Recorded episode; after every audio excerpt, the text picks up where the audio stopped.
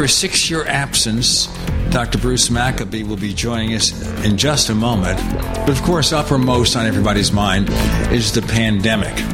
And Randall and I have had an ongoing discussion about it, and he wanted to mention something that will probably be somewhat political, but let's just go through it and then get on to the main topic of discussion. Randall? Yeah, thanks, Gene. I ran across something earlier this week that's been out for a while. It's called the Great Barrington Declaration. Now, the Great Barrington Declaration, now signed by over 11,400 medical and public health scientists from around the world, advocates a targeted approach to pandemic management that does away with lockdowns and fines and other unnecessary behavioral controls that they believe could cause more casualties over the long term than the virus itself. Now, its critics have misrepresented it in a number of ways, including saying it's politically motivated and that it advocates a herd immunity approach to pandemic management. You can confirm what it's actually about for yourself by visiting the Great Barrington Declaration website, where you can review the actual declaration, the FAQs, and sign on as a concerned citizen or medical professional. I've done it myself and hope others will do the same. That's about all I really have to say about it. But I believe that because it can save more lives in the long run, that we really need to take a look at this more seriously than we have been so far. Well, of course, Bruce and I are in the age bracket where we are certainly concerned about this, but I'd rather not get into the ins and outs because that's a different show. I feel like I got a bullseye on my back. Well, remember, we are in that age group. Yes, I know, at age 78.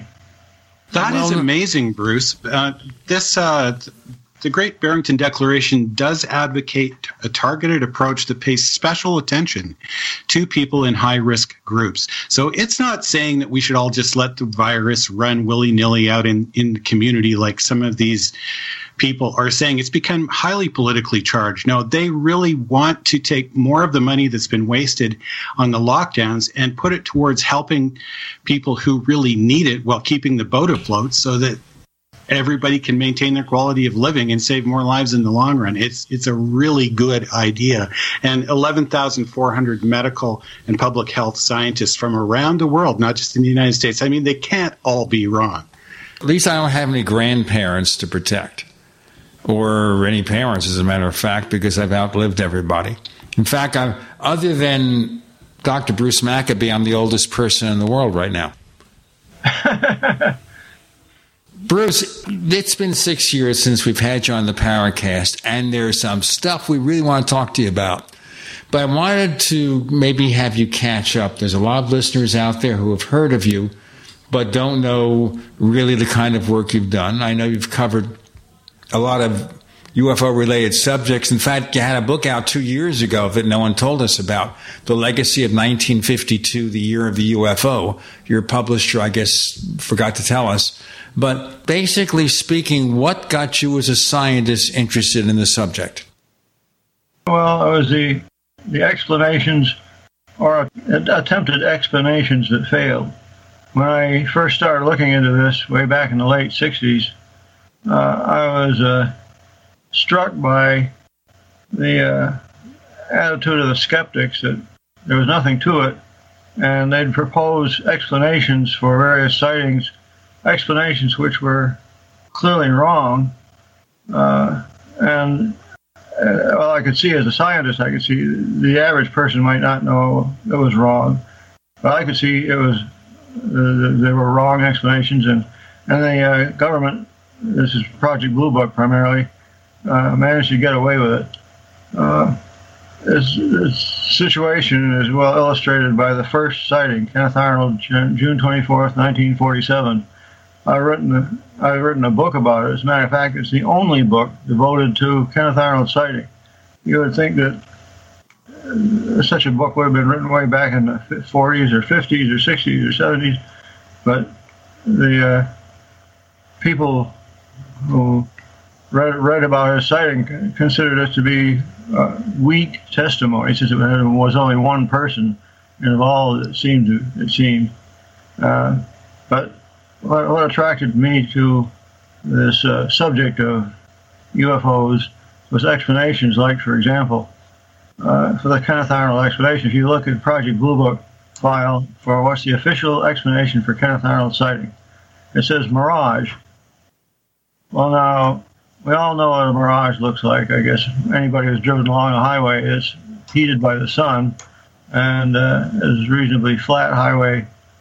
You see distorted images of whatever is up ahead of you, caused by um, variations in temperature of the atmosphere in various layers, various levels, and that variation in temperature of the atmosphere causes light beams to bend and uh, distorts images. You can also see the same effect uh, if you look uh, through the air, the hot air that's rising up above a candle. Look at the distance, something in the distance through a candle and play uh, heat, and uh, you see you see this distortion going on. Well, then you're talking about a particular type of mirage, a mountaintop mirage. A mountaintop mirage, you have to be about at the altitude of the mountain in order to see the mirage. And what you do see is an inverted image of the uh, peak of the mountain. Kenneth Arnold is near a mountain called Mount Rainier, 14,400 feet uh, is Mount Rainier. And Kenneth Arnold is about 9,500. So, in principle, there could have been a, uh, uh, a mirage of the, of the mountain peak if there were if the layer air temperature gradient was was proper. Well, uh, uh, Kenneth Arnold was, was def- definitely describing objects that flew from his left up to the north of where he was. He was in an airplane, uh, 20 some miles south southwest of Mount Rainier. And he first noticed these things off to his left, north, and they flew, traveled at high speed right in front, across in front of him, and he lost sight of them by Mount Adams, 50 miles south. So there was a huge amount of left-right motion for these objects. Well, guess what? A mountaintop mirage sits on top of the mountain. Doesn't go anywhere unless the mountain, if the mountain blew up, maybe the mountain mirage would move. But when I so when I read that uh, the official explanation is a mountaintop mirage, I know there's something wrong here. Those guys in the Air Force can't be that stupid, can they? Uh, a lot of explanations were for offer like that. I, I invite anybody to get a hold of a book I wrote called Three Minutes in June. Three Minutes in June. That's the time of sighting time of Kenneth Arnold sighting. Three Minutes in June, the sighting that changed the world. It's a, a technical analysis of Arnold sighting uh, and everything that goes along with it, uh, and the reaction of the uh, news media and so on to uh, to what he said. Anyway, these um, I, I was le- doing learning this stuff in the late '60s and early '70s, and uh, what got me interested in it, as I said, was the explanations. And then I, I sort of had the feeling after some years of investigations and talking to witnesses and getting their stories out and so on that a UFO investigator uh, it's sort of like a uh, lawyer for the witness.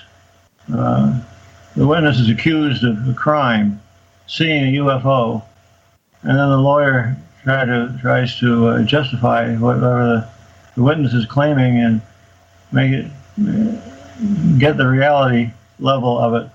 Uh, and so, uh, sort of like a defense attorney for the witness, rebutting the explanation, the, the failed explanation. I had a lot of experience with the failed explanation. Let's get into more of this and get into more of the current stuff with Dr. Bruce Maccabee. With Gene yeah. and Randall, you're in the Paracast.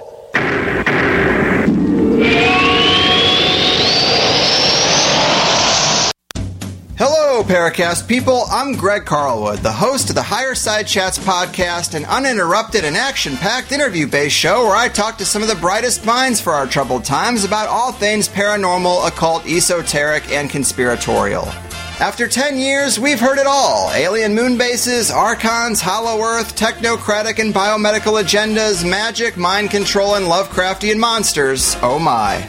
Usually, the first hour of the show is free, and the second hour is for members who sign up for the Higher Side Chats Plus at $8 a month. But praise be, we're giving Paracast listeners two free weeks of Plus when you use the all caps coupon code Paracast. Go to thehighersidechats.com, sign up with the code Paracast, and dive into the nearly never ending archive of great interviews I've been lucky enough to get over the years, from David Paulides to David Icke, and many, many guests not named David. Check it out, you're gonna love it. All right, Jing, was that good? Can we use that one?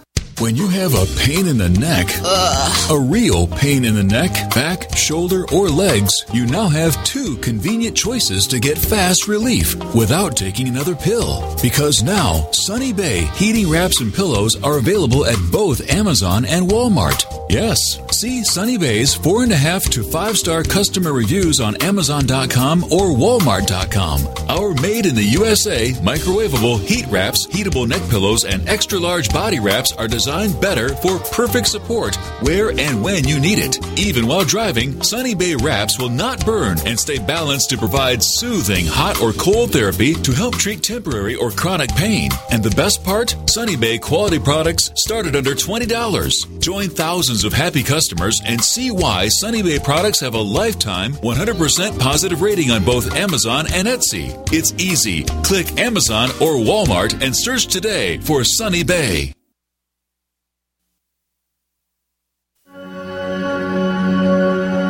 Across the country, people are coming together to speed up what we can learn about health. The All of Us Research Program is calling on 1 million people to join us as we try to change the future of health. For your family, for future generations, for all of us. Visit joinallofus.org and find out how you can become one in a million.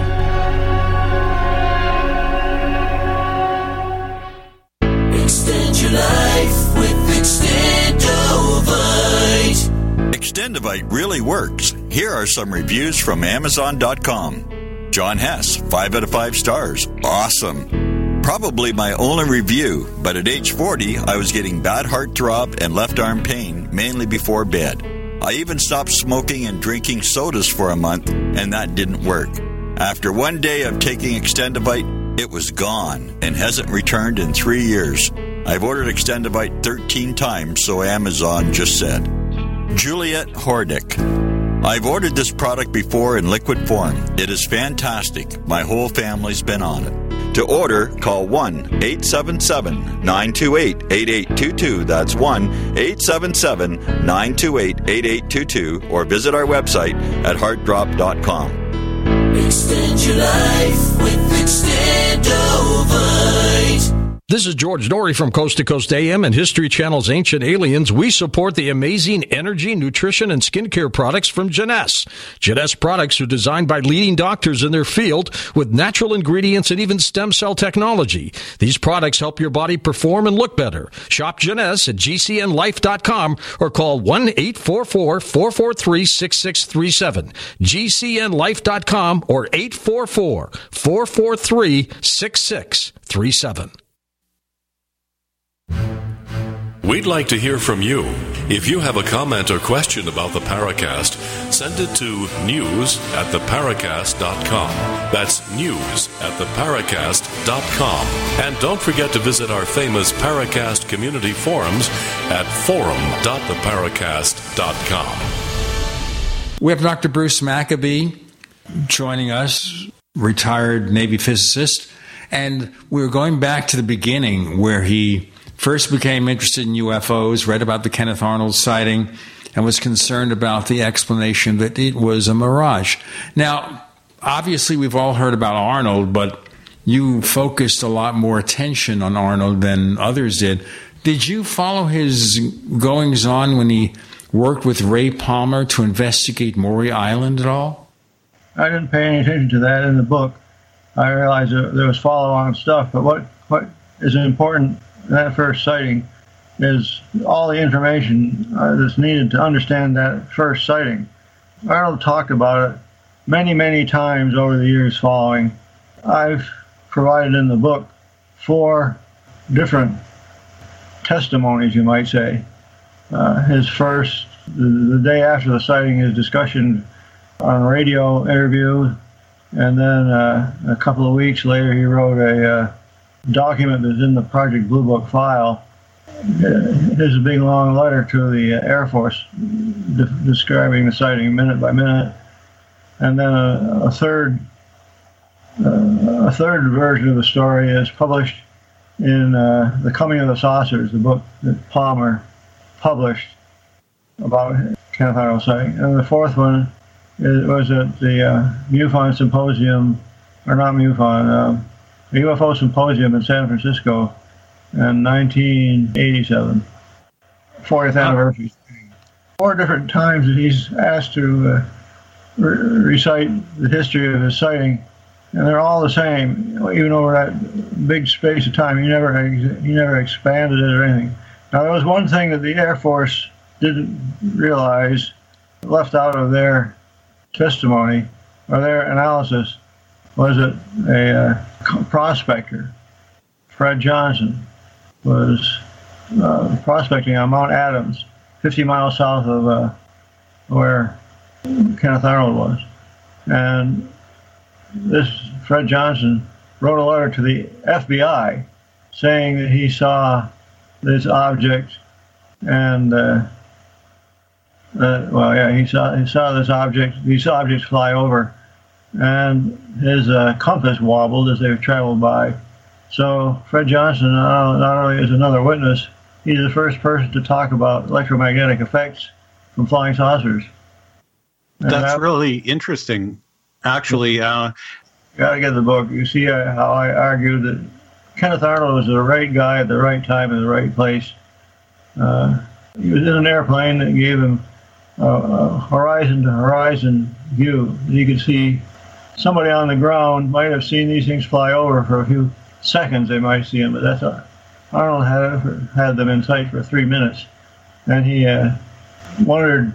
He, he, said, he said he as he's looking at these strange things, he's trying to understand why he can't see any wings, why he can't see any control surfaces, why he can't see any evidence of propulsion uh, jets or propellers or anything normal. Instead, it was like a semicircular thing with a, a convex rear end, and uh, he had a clock on his dashboard.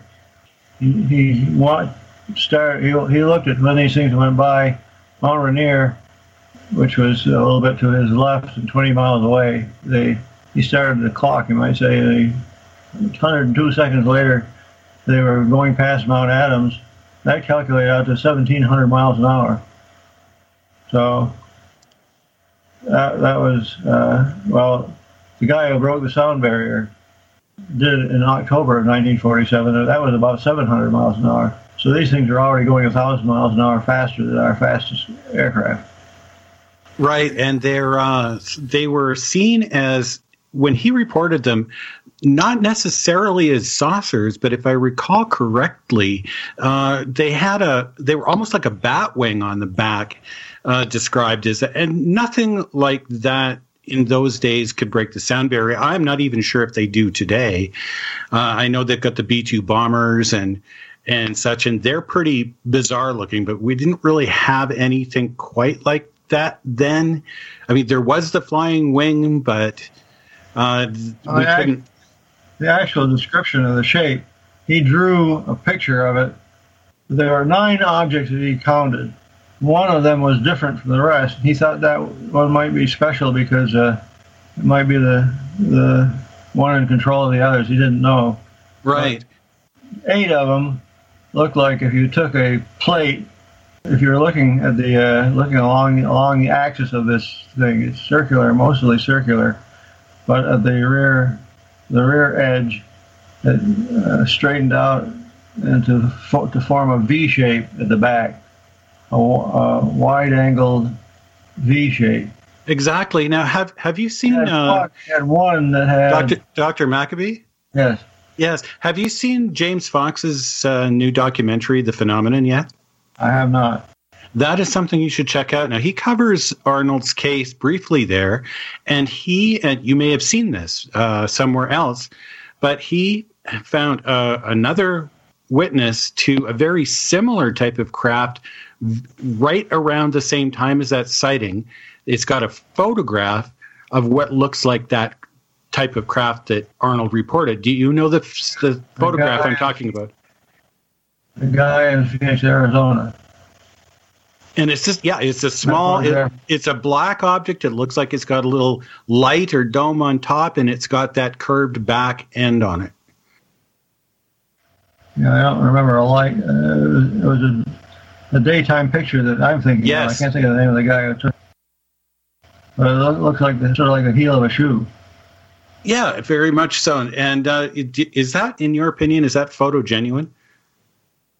I wouldn't be surprised. The guy was uh, interviewed by the Air Force, but uh, this was this is when when things were starting, and the Air Force was treating it seriously.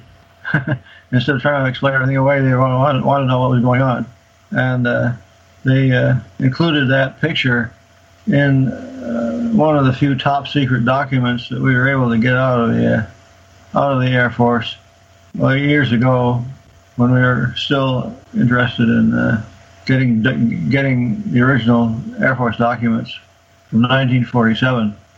Uh, wish I could remember the guy's name, but he uh, can't remember if there was. I know there was one picture. There might have been more than one. Anyway, the Air Force investigators uh, made a copy of the picture and put it into their their top secret report, along with other sightings that they collected in the 1947 timeframe. We're going to move to your 1952 book in a second. I want to remind our listeners that if you sign up for our subscription service, the Paracast Plus, which includes the After the Paracast podcast and version of this show free of the network ads, for a long term subscription, five years or lifetime, we'll give you a free coupon code for the phenomenon, which means you can download it free. And we only have a few of those coupon codes, so we need you to check it out right away, go to the Paracast.plus, the Paracast.plus for more information. Dr. Bruce Maccabee is here. Got more to come with Gene and Randall. You're in the Paracast.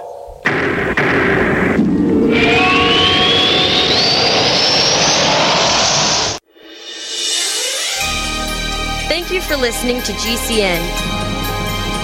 Be sure to visit GCNlive.com today.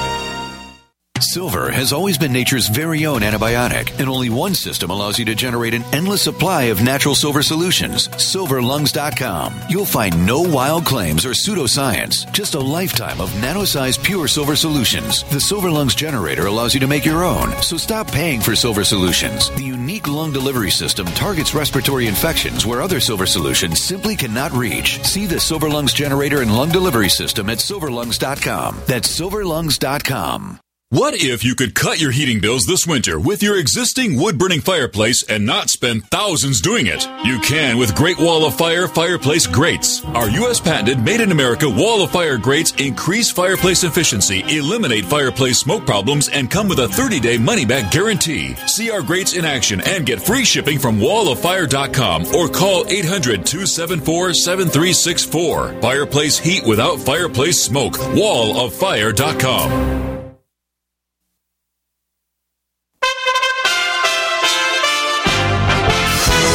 USA Radio News with Dan Naraki. With the presidential campaign in its final days, both President Trump and former Vice President Biden are talking about their plans for dealing with the COVID 19 pandemic. Speaking at a rally Saturday in Flint, Michigan, Biden said he would push for a national mask mandate. We're going to act to get COVID under control. On day one of my presidency, I'll put in action a plan, a national mandate, mask wearing, social distancing, testing, tracing, all things as President Obama just said, that should have and could have been put in place months and months ago. While President Trump touted upcoming treatments and vaccines to battle the virus at a rally in Bucks County, Pennsylvania. And our vaccine will eradicate the virus and end the pandemic once and for all. Americans will return to school and to life. By slashing red tape and cutting bureaucracy, we're producing this vaccine in record time. USA Radio News. More than 90 million Americans have taken advantage of the opportunities to vote early, according to new data released on Saturday. That's nearly double the number of early ballots cast in 2016 and 60% of all ballots cast four years ago. The data from the U.S. Elections Project at the University of Florida predicts a turnout that will surpass the 138 million who voted in 2016 and could give the 2020 election the highest participation percentage in more than a century. More than 1 million Slovakians lined up Saturday to be tested for the coronavirus. The unique plan to try to curb a second wave of infections sweeping across Europe involved more than 40,000 medical, military, law enforcement, and administrative personnel to coordinate the day of testing at 5,000 testing sites. The goal is to eventually test Slovakia's entire adult population, with everyone over the age of 10, which is about 4 million people, to be tested in the next two weeks. The nation of around 5.5 million has reported more than 57,000 cases of COVID 19 so far. This is USA Radio News. Now, with orders to stay at home, public health concerns, the reality of illness due to pathogens and viruses, your health is at an all time high risk. That's why it's critical to take a proactive approach to boost your immune system. You can with new nano colloidal silver from Americare, our patented process with tiny silver particles, one one hundredth the size of a red blood cell, allows for maximum body absorption. Americare's nano colloidal silver effectively disinfects your body internally, attacking pathogens and viruses while supercharging your immune system. Colloidal silver is antibacterial and antiviral. Simply put, it prohibits bacterial respiration, suffocating viral cells, preventing the virus from replicating. And now, due to public health concern, Americare is authorized to offer our lowest and best price ever, around a dollar a day, but supplies are limited. Purchase nanocolloidal silver now at immunesupportnow.com. That's immunesupportnow.com. These statements have not been evaluated by the Food and Drug Administration. This product is not intended to diagnose, treat, cure, or prevent any disease. Supplies are limited.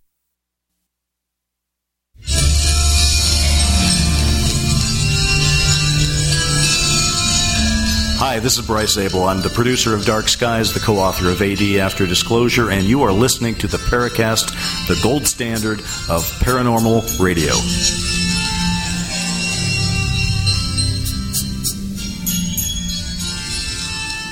We have Dr. Bruce Maccabee, and we're covering some of his background in covering UFOs. Of course, the fact that he got interested in the Kenneth Arnold case from 1947 was disenchanted by the Air Force's attempt to explain it away as a mirage. And I know there's a lot of stuff we want to bring you up to date on, but this book you did in 2018, The Legacy of 1952, The Year of the UFO. What really interesting insights can you present from that? Well, first of all, the year 1952 uh, was an amazing UFO year.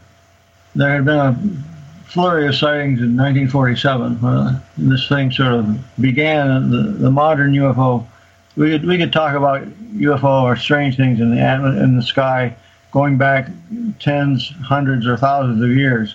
But what I call the, the modern UFO period begins in June of 1947. For the first few months of June, July, and August, there were hundreds, maybe thousands of sightings. But this is before people were really alerted to uh, something of, of interest. And so there were there weren't any civilian investigators. The Air Force investigated sightings because they were afraid there might be something to it. Now we always have the uh, uh, conundrum of the uh, the crash at Roswell, and I sort of hold that at arm's length because the crash at Roswell was covered up immediately and, and, didn't become alive again for 30 years. So it had no impact on uh, what was going on with the uh, Air Force investigation uh, at the time of, of 1952, which was the next the next big flap year. And in the summer of 1952, the Air Force collected more uh, sightings that year than any other year. And they were having in uh, June, July, and early August of 1952, the sighting rate got into the se- several tens per day. I think the one day, the July 26th or something, they had logged about 50 sightings in that one day. And there was so much going on that the, the press could not ignore it.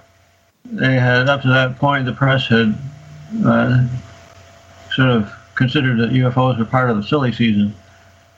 But when they got to the point where they were getting tens of sightings, and if you if you get the book, you can see some of the uh, newspaper stories, like people people see uh, thousands of saucers or something, some huge numbers like that. Anyway, I mean, obviously, like thousands of saucers don't seem to be reasonable, but there were some really important sightings then, like the Washington National sightings, for Yeah. example. it built up in a uh, in a crescendo starting in April. That the number of sightings per per per week, shall we say, was was increasing, and filling the newspapers with with stories.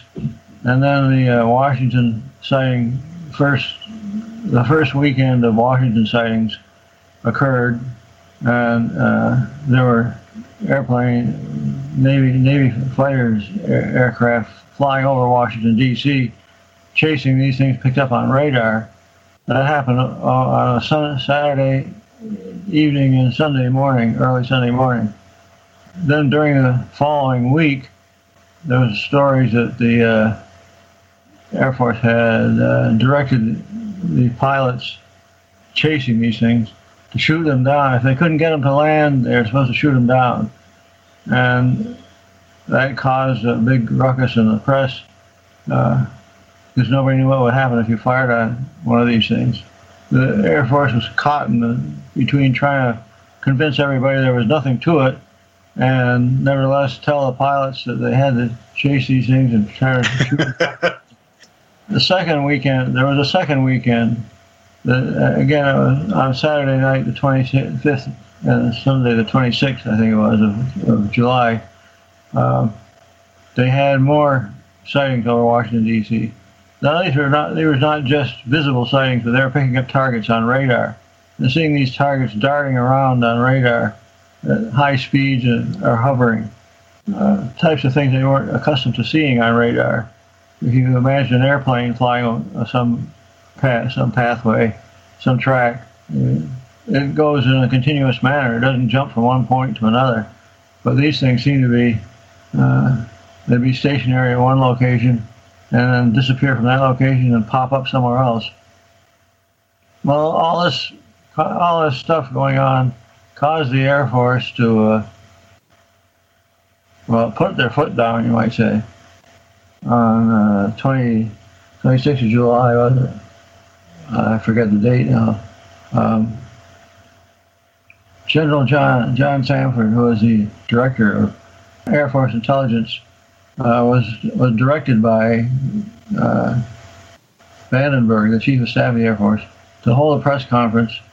And I don't know if you would say there aren't any term words like "explain it away," but it's clear that that's what Samford tried to do.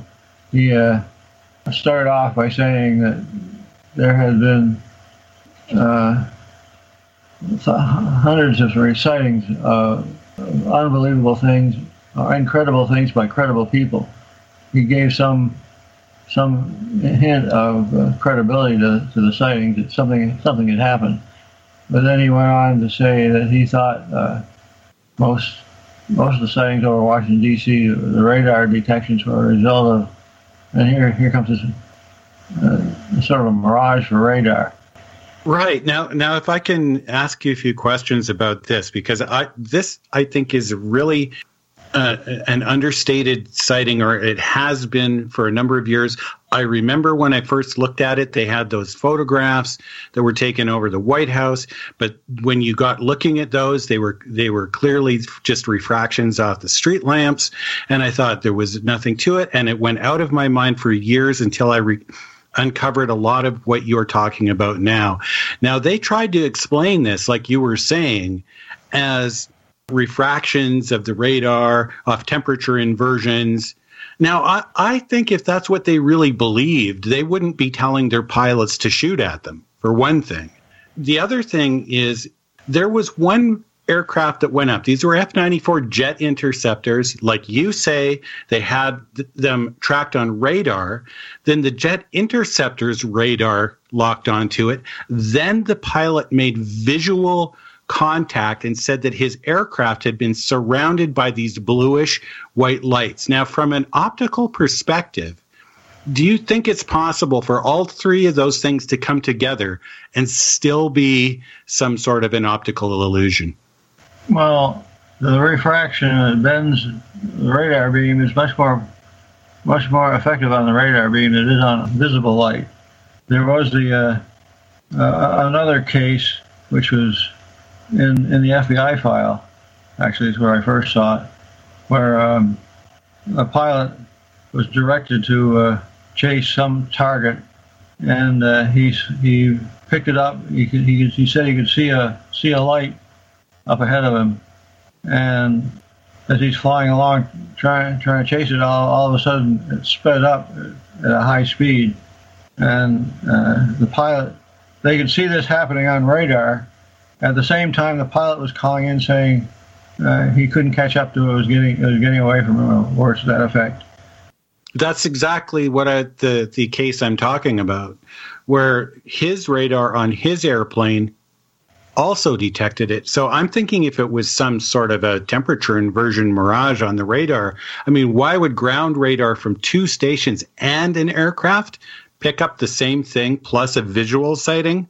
I mean, to me, that just seems like it's going a little too far to call that just some sort of a temperature inversion illusion. Let's do our break with Dr. Bruce Maccabee and Gene and Randall. You're in the Paracast.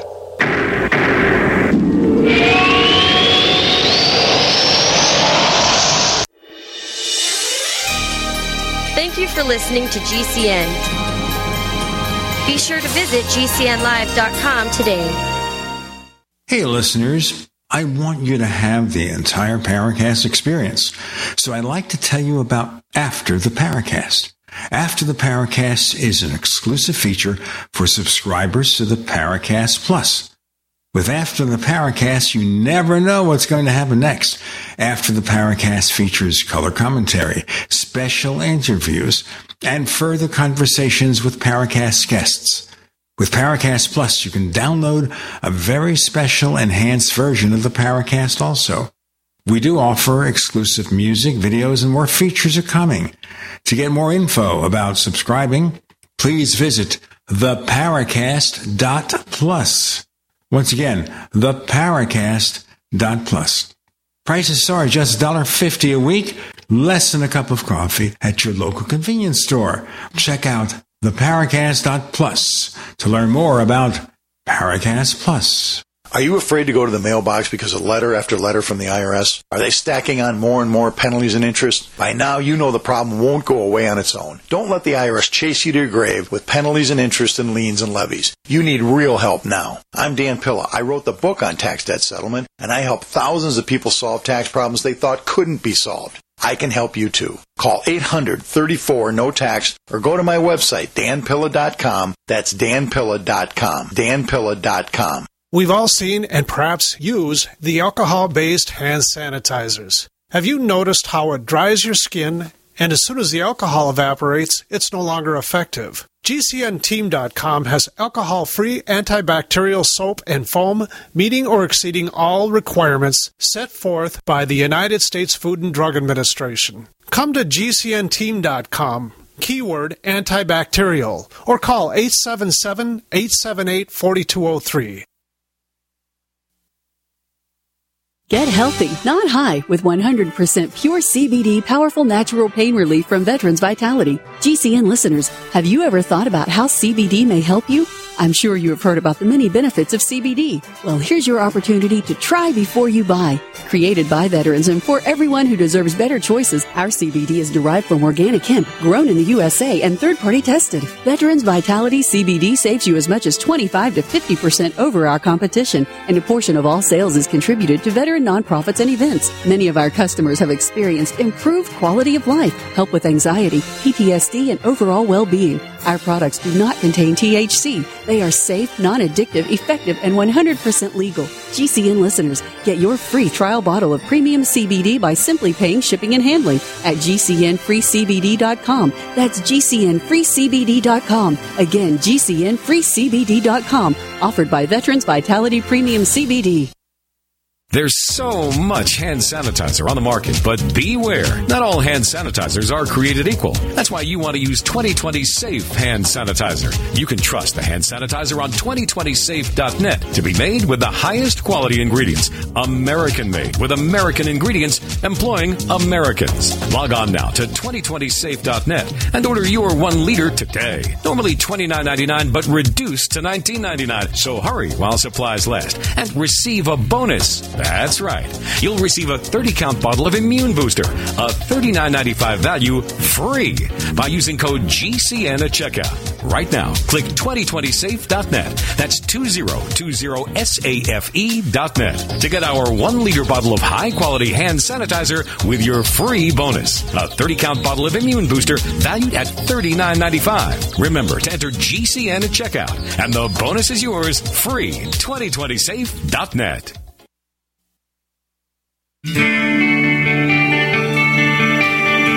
is Jerome Clark, author of the UFO Encyclopedia and other books. You're listening to the Paracast.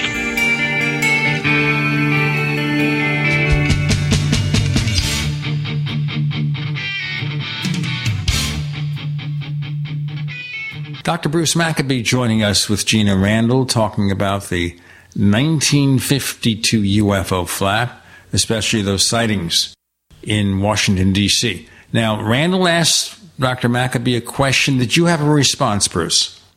The, the refractive effect visible light isn't isn't as strong as it is on radar. So the Air Force tried tried to convince the uh, press, and apparently did convince the press, that temperature inversion solved all these problems.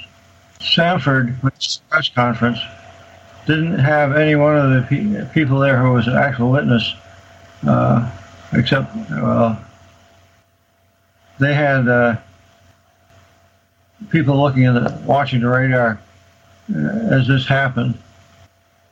Well, these people were highly trained radar operators who were supposed to know the difference between a temperature inversion, you know, a radar reflection, and something that was real. And you can see that they clearly say that they didn't believe that these were all just temperature inversions. Right. Captain Edward J. Ruppelt, who wrote the book, The Report on Unidentified Flying Objects, published in 19, 1955. He was the head of Project Blue Book at the time, and he was also at the uh, on the second weekend of radar det- detections. He uh, was one of the witnesses to the radar itself, and there was one other guy who was a radar specialist. Uh, and they did not believe that these things were um, merely re- refractive effects of the atmosphere, causing the beam to bend down and reflect off of targets on the ground.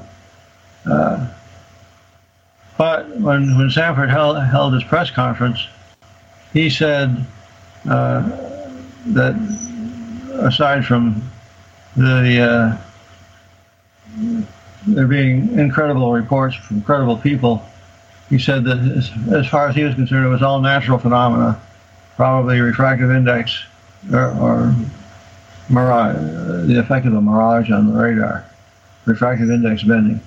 And the press, for this long press conference, it took 80 minutes. Um, the press left with uh, stories like saying uh, Samford. Uh, oh, flying saucers are all hot air, something like that. Well, the the the legacy left by 1952 was uh, the idea that there was nothing nothing to flying saucers. Any explanation is therefore okay. If the first explanation doesn't work, try another one. Well, back then too, uh, in addition to Washington D.C., they were also reported over the Hanford nuclear site. It seems like UFOs have always had an interest in uh, uh, the nuclear part of our uh, development as a civilization. What is your take on that? Yeah, they they certainly paid attention. They're, they're all over the place, but they paid some attention to nuclear places like. Uh, um, uh, I can't think of the name of the air, uh, the uh, airport, Air Force Base in Texas. Uh, there was a the um, Oak, Oak Ridge. You, you mentioned Hanford plant where they right. Yeah, Los Alamos. Los Alamos. Yeah, Oak Ridge. Even Roswell, the Roswell Army Airfield, was where they were launching the uh, like the Enola Gay out of for, right? If I'm not mistaken. Yes. So it's uh, Kirtland Air Force Base. Uh, they had stored things. Um, if you if you get the uh, the book the first the, the first first of four books that I did did recently the FBI CIA UFO connection it'll tell you all about the uh, um, sightings all over the United States, including the ones over uh, nuclear plants. They had some strange sightings over nuclear plants. It's really interesting that you would mention Kirtland Air Force Base there because now, and and this is a question for you because uh, for our listeners who maybe aren't as familiar with you as uh, people who have been into ufology for quite a while, you are a trained physicist with and a specialist with optics, and according to your resume, you were the Navy's program manager for rapid retargeting of high power laser beams from space based lasers for the Strategic Defense Initiative Office, now the Missile Defense Agency.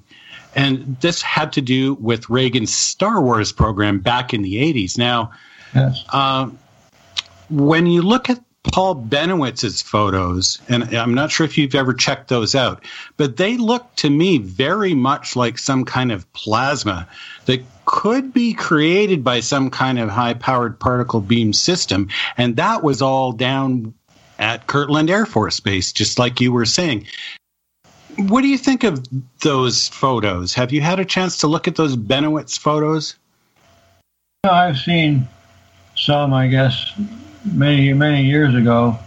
Uh, I haven't uh, I haven't tried to uh, investigate Miss Bennewitz very much. There was an overlap of uh, sighting UFO sightings at Kirtland Air Force Base area. Uh, and the, let's see the, uh, the nuclear facility there. But well, anyway. Would it be possible for laser beams to create some sort of a plasma effect in the atmosphere that would If- cause it to glow? if you can if you can focus it focus it enough get enough energy per unit volume uh, this is done can be done routinely with laser short laser pulses like a few microsecond duration laser pulse uh, that carries a, a few joules worth of energy and you focus it down into a uh, uh, spot size a few millimeters in size, you get the uh, electric field built up to the point where it rips electrons off the atoms, and that, that's what a pla- plasma is: is a, a mixture of uh, positive and negative particles, you might say. The positive atom is missing an electron, and the free electron itself. Uh, but to be able to uh, make a, uh plasma in the atmosphere at a long distance would require uh, extreme power. Now, what I was working on for the uh, Strategic Defense Initiative was um, big, big lasers, like with a uh, multi-meter diameter, 10 meter diameter mirror that you would focus at some uh, rocket that's coming at you with a, a nuclear bomb on it and uh, try to heat the surface of the rocket to the point where you burn right through and uh, the outer the outer wall and uh, destroy the internal electronics so that the thing goes off well, off track and presumably uh, crashes in the, in the ocean or something like that before it gets to you.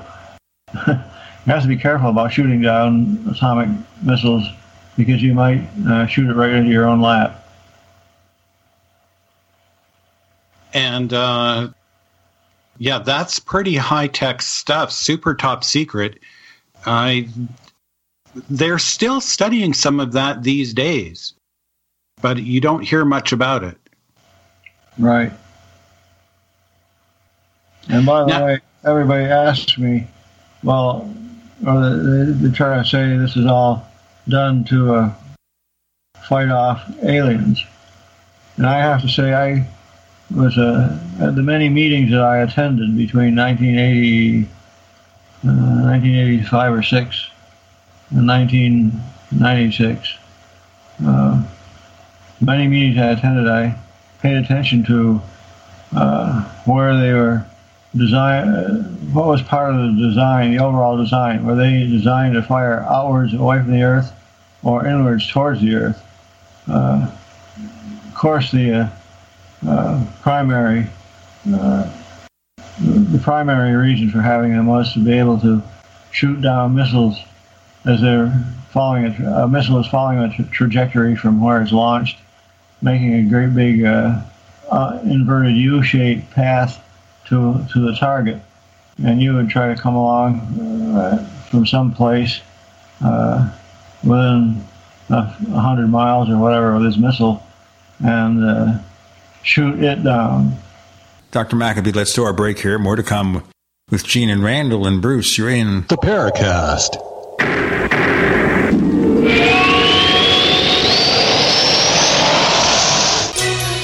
Thank you for listening to GCN. Visit GCNlive.com today. Do you need a website? Well, you can get a great deal on hosting services with Namecheap's legendary coupon code. They're offering substantial hosting discounts on shared hosting, business hosting, VPS hosting, reseller hosting, and even dedicated servers. Namecheap is preferred by millions. It's backed by a money back guarantee. Use the coupon code LEGENDARY to cash in on the special deal at namecheap.com, namecheap.com. First came Attack of the Rockoids, and it was a critically acclaimed success. And now there is The Coming of the Protectors. A former military intelligence man is contacted by a space woman in a dream, a dream that turns out to be a nightmare because evil forces on our distant planet are planning to conquer the Earth. This is gripping science fiction of the classic kind. Attack of the Rockoids and The Coming of the Protectors. Find out more at rockoids.com. That's rockoids, R O C K O I D S.com. Stop aging now. Restore those joints. Boost your strength. Because it's official. NutriMedical has released the most exciting, powerful anti-aging supplement on the market. Dr. Bill Deagle's Red Deer Velvet DR has been approved by the U.S. Patent Office. Imagine stem cell rejuvenation all in one capsule without huge expense. Dr. Bill MD discovered that as an unborn baby grows in the mother's womb, he or she does not deteriorate or physically age. Red Deer Velvet DR, like the uterus, provides 300 biomolecules and six hormones protected in one special DR capsule that delivers lipid packages directly into your circulation. This patented technology bypasses the stomach and is released into the small bowel unaltered by digestive enzymes and stomach acid. Remember, Red Deer Velvet DR. Improve endurance, stimulate your immune system, increase learning ability, and even improve sexual libido with Red Deer Velvet DR. Click NutriMedical.com, that's N-U-T-R-I medical.com, or call toll free 888-212-8871 and get on the road to a newer, rejuvenated, happier you.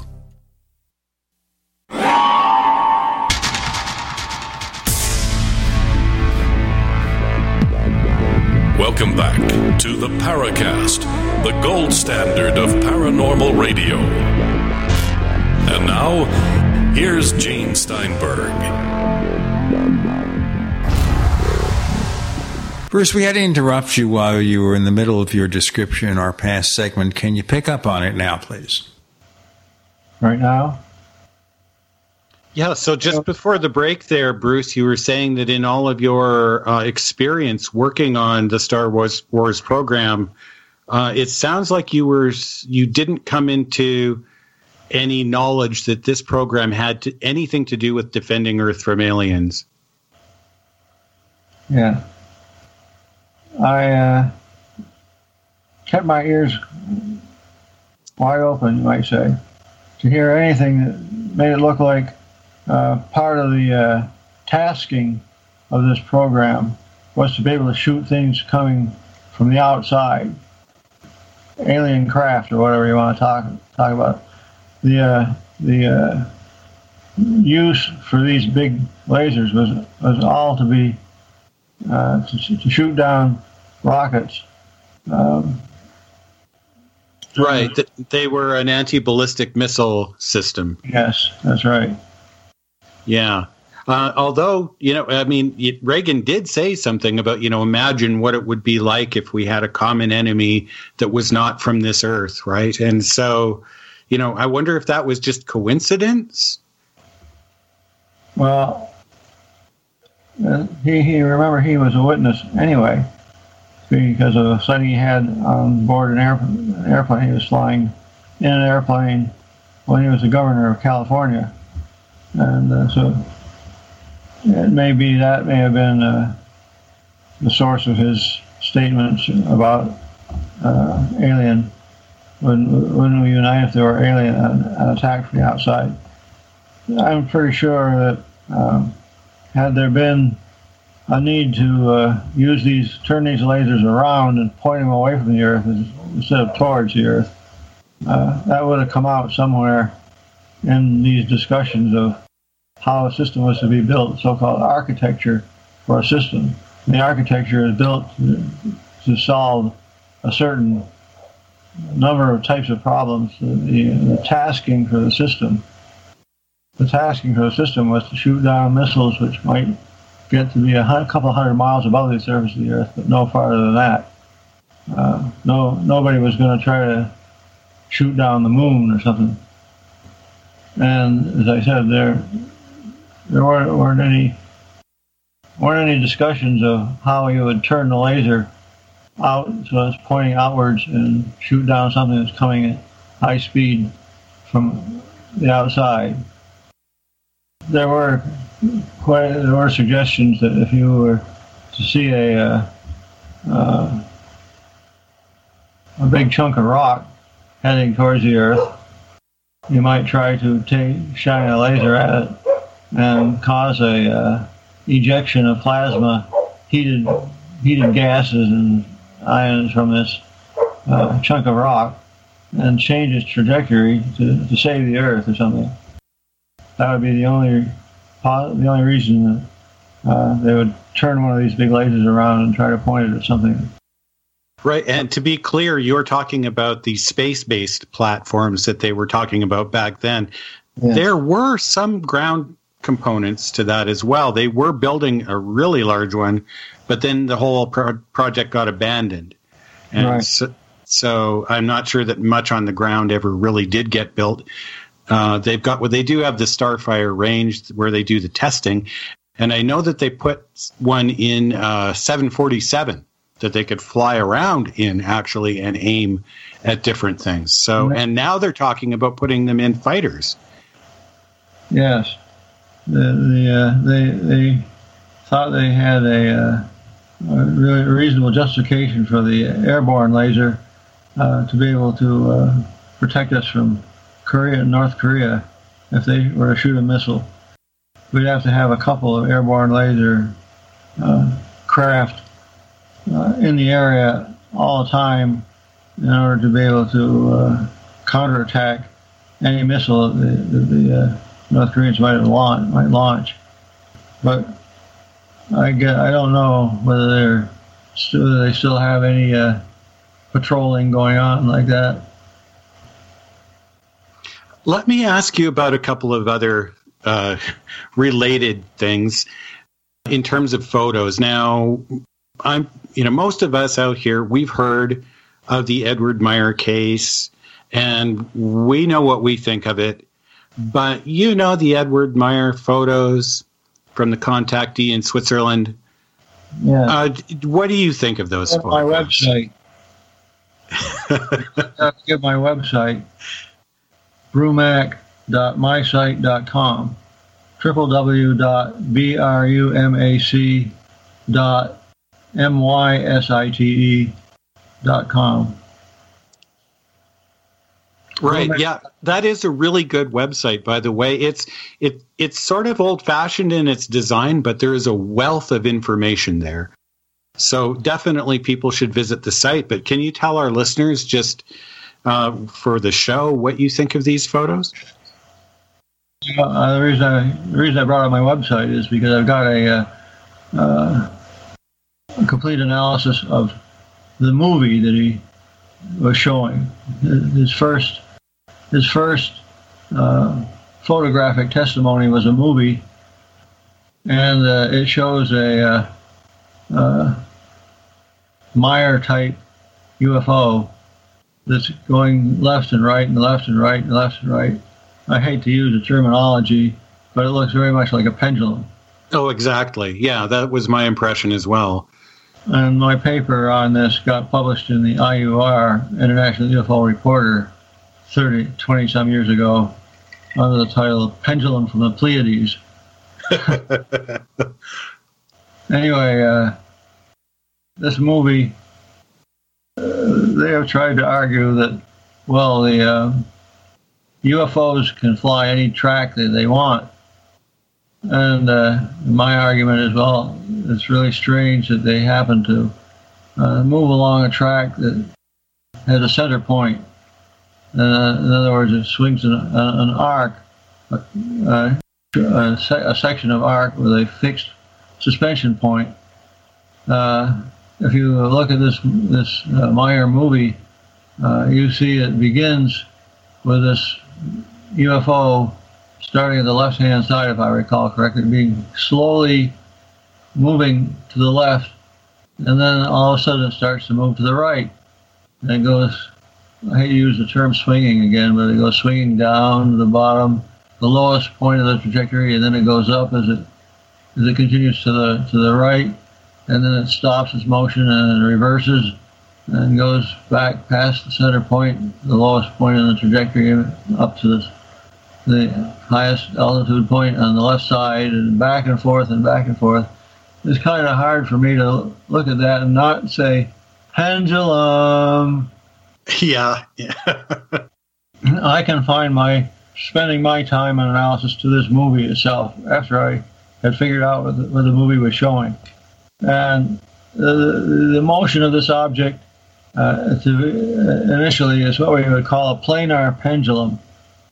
Typically, you hold the uh, suspension point fixed, pull pull the uh, the bob, the the weight, whatever you want to call it, off to one side, and then let go, and it swings back and forth, and it sweeps out a uh, what's known as a plane surface.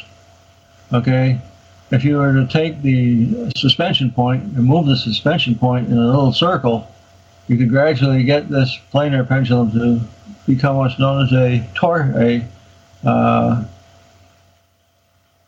uh, well, a circular motion pen, pendulum.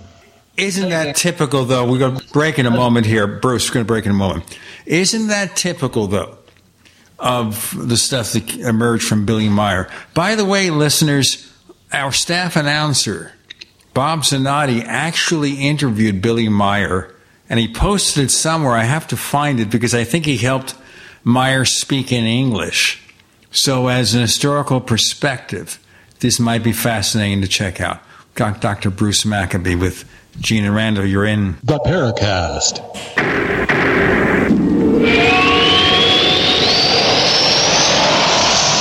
Hey, listeners. I want you to have the entire Paracast experience. So I'd like to tell you about After the Paracast. After the Paracast is an exclusive feature for subscribers to the Paracast Plus. With After the Paracast, you never know what's going to happen next. After the Paracast features color commentary, special interviews, and further conversations with Paracast guests. With Paracast Plus, you can download a very special enhanced version of the Paracast also. We do offer exclusive music, videos, and more features are coming. To get more info about subscribing, please visit theparacast.plus.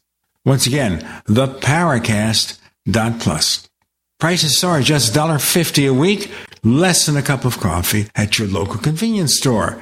Check out theparacast.plus to learn more about Paracast Plus. Hey folks, Tom D for ParanormalDate.com. Are you looking for love in all the wrong places? Now you have a chance to change that by signing up free at ParanormalDate.com. This incredible dating site puts people of like minds together.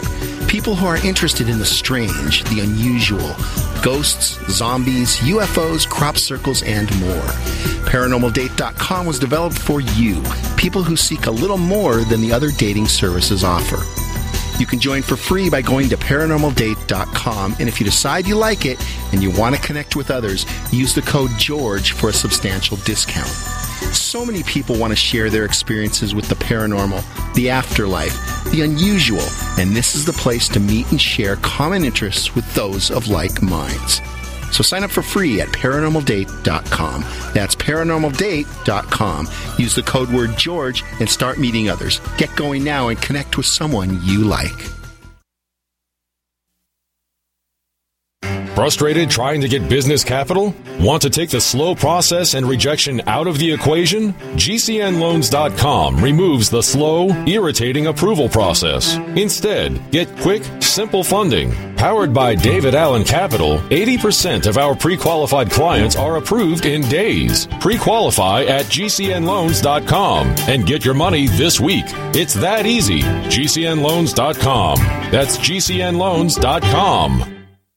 Now, with orders to stay at home, public health concerns, the reality of illness due to pathogens and viruses, your health is at an all time high risk. That's why it's critical to take a proactive approach to boost your immune system. You can with new nano colloidal silver from Americare, our patented process with tiny silver particles, one one hundredth the size of a red blood cell, allows for maximum body absorption. Americare's nano colloidal silver effectively disinfects your body internally, attacking pathogens and viruses while supercharging your immune system. Colloidal silver is antibacterial and antiviral. Simply put, it prohibits bacterial respiration, suffocating viral cells, preventing the virus from replicating. And now, due to public health concern, Americare is authorized to offer our lowest and best price ever, around a dollar a day, but supplies are limited. Purchase nanocolloidal silver now at immunesupportnow.com. That's immunesupportnow.com. These statements have not been evaluated by the Food and Drug Administration. This product is not intended to diagnose, treat, cure, or prevent any disease. Supplies are limited. As Dr. Wallach says, we all have nutrient deficiencies in our diets and must supplement with 90 essential nutrients in proper balances. At no cost or obligation, get a personal certified holistic health coach to help you develop a supplement program based on Dr. Wallach's recommendations. Call Linda at 833 Vital 90. That number to call is 833 848 2590. That's 833 Vital 90. We'd like to hear from you. If you have a comment or question about the Paracast, send it to news at theparacast.com. That's news at theparacast.com. And don't forget to visit our famous Paracast community forums at forum.theparacast.com. Dr. Bruce Maccabee is joining us, and he has something more to say about his explorations into the exploits of Billy Meier. One of our early guests on the show, a guy named Jeff Ritzmann, once made a very credible duplicate of the infamous wedding cake photo from Billy Uh-huh. Meier. Boy, did that start a ruckus. Yeah, there always has been. Well, I was what I was getting at was the period. The, there's a time situation with the pendulum here. The pendulum goes back and forth, left and right. The period of the pendulum, the time it takes to go from one side to the other and back again, is determined uh, by the length of the pendulum, uh, not by its weight, but by the weight, the, by the length of the suspension. And you can calculate the time of a uh, planar pendulum, calculate what the length of the suspension is from the period of the planar pendulum, and then turns out the torsion pendulum going around in circles has the same period. And in, his movie, you see it start off as a planar pendulum, and then it ends up as a, a torsion pendulum as it's swinging around. Uh, it looks like it hits a distant tree, uh, just barely t- touching the, this distant tree. Well, and I I got my copy. I got this uh, movie from uh, a Japanese uh, investigator who uh, had made a copy of uh, Meier's movie and gave me a copy of that that I could analyze. And he went to uh, the place where Meier lived and went to the area where this pendulum, where this UFO supposedly was going back and forth. And guess what? There wasn't any tree there. so it had to be uh, all a setup, and apparently Meier did have some help from other people. Anyway, my my own conclusion was I couldn't say that Meier never had any uh, UFO experiences, but I'm not using his his uh, experiences as evidence for UFOs. well, you know, it's interesting these days. You could take your iPhone and set up a room with a green screen and create some pretty credible stuff with some fairly low cost rendering software. I mean, how the world has changed. Yeah. Well, speaking of change, let's jump up to the modern. Uh, Please. I think I sent you a uh, press release. Yes. Let me give the headline of the press release. This is why we actually had you back on the show. And I wanted to give people the background first so they understand where you've been, where you're coming from before we go here. Navy physicist retired Dr. Bruce Maccabee predicts that the Navy's Special Unidentified Aerial Phenomena UAP Task Force, UAPTF, will confirm what civilian investigators have long suspected some UAP are vehicles controlled by non human intelligences. Now, we all know about the task force, but you really think they're going to confirm anything at all? Well, they lead up to it, the AATIP stuff, they've made a list of what they call observables. If you want, if you think something is a normal man-made craft, then these observables won't won't be observed. Observables such as uh, the ability to appear or disappear as, as if they had just vanished from sight, gone into another dimension or something like that. These observables uh, that they were, were talking about uh, were actually observed way back as early as 1947. The extremely high speeds. In 1947, a, do- a document written by U Air Force investigators saying that uh, the uh, they suddenly appear as if dropping down from a high altitude, or suddenly disappear as if com- complete disintegration, and having no observe no uh, uh, a weird shape with no control surfaces, no obvious means of propulsion, all this stuff that they categorize the uh, the true UFOs, what I used to call TRUFO, T R U F O, the true UFOs uh, have all or, or, most of these observables. And uh, as I said, we uh, really haven't learned much then, I guess, over the last 70 years, because the observables that they talked about uh, back in 1947 are essentially the same ones that they seem to have almost almost like they claim to have discovered these observables as part of the uh, uh, secret uh, investigation stuff going on. The first came became the, the, stuff that first became visible to the public in December of 19, uh, 2017 uh, when uh, the, the, New York Times had a big article on uh, the AATIP. Uh, the Advanced Aerial Threat Identification Program, right? Yeah, we cover that with just about everybody that comes on these days because uh, it has become very high profile. And it just goes to show that they have been investigating them, even though most of the people, the official, on the official side, was, would say no. And and this actually brings up a really interesting point because at one point you did a review of John Alexander's uh, book on UFOs, where he was saying that there was really nothing to it and they weren't doing anything.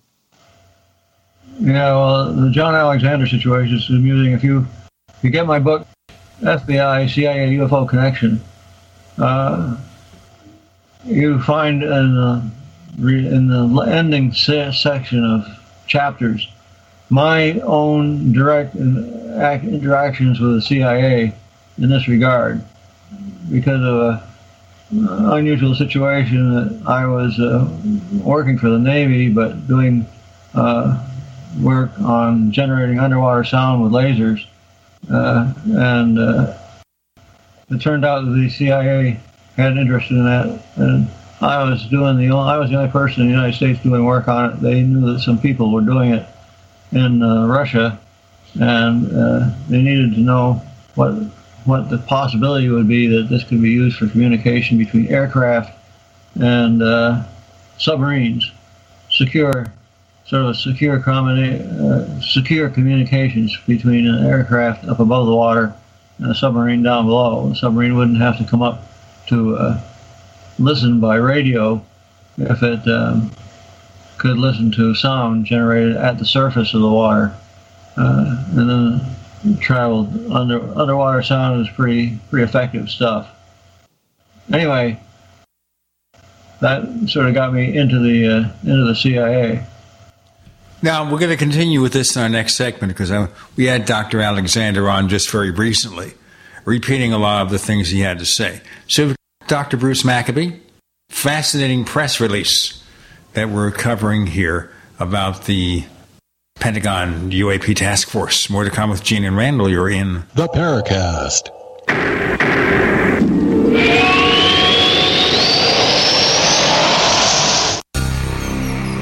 Thank you for listening to GCN. Visit GCNlive.com today. Silver has always been nature's very own antibiotic, and only one system allows you to generate an endless supply of natural silver solutions. SilverLungs.com. You'll find no wild claims or pseudoscience, just a lifetime of nano-sized pure silver solutions. The Silver Lungs generator allows you to make your own, so stop paying for silver solutions. The unique lung delivery system targets respiratory infections where other silver solutions simply cannot reach. See the Silver Lungs generator and lung delivery system at SilverLungs.com. That's SilverLungs.com. Do you want to give you and your loved ones premium nutrition right now? Hi, I'm Jamel Bookaboo from TeamGaday.com and the GCN Longevity Health Team. Get your premium nutrition formulated by world renowned naturopathic doctor, Dr. Joel Wallach at wholesale, or also become a distributor and earn income while supporting this broadcast. Go to teamgaday.com via the shopping cart or contact form, and I'll get back to you with support personally. That's teamgaday.com with longevity. Teamgaday.com.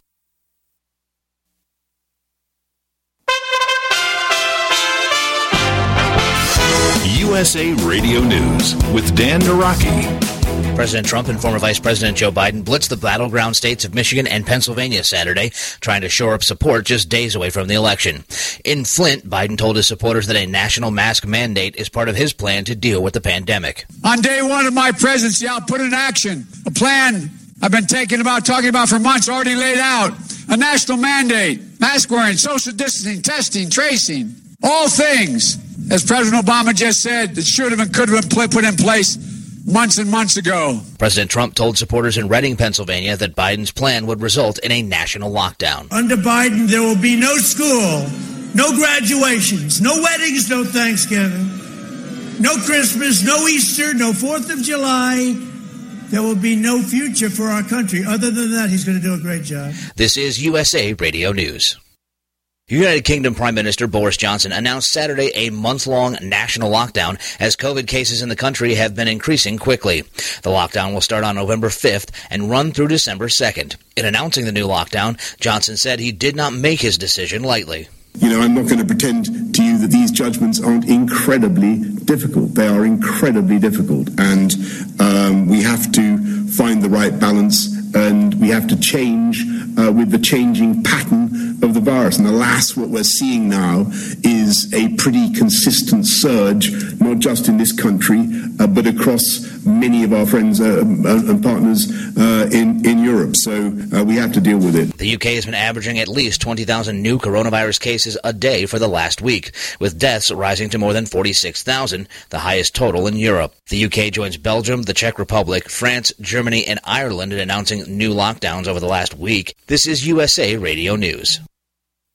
There's so much hand sanitizer on the market, but beware. Not all hand sanitizers are created equal. That's why you want to use 2020 Safe hand sanitizer. You can trust the hand sanitizer on 2020safe.net to be made with the highest quality ingredients. American made with American ingredients employing Americans. Log on now to 2020safe.net and order your 1 liter today. Normally $29.99 but reduced to $19.99. So hurry while supplies last and receive a bonus. That's right.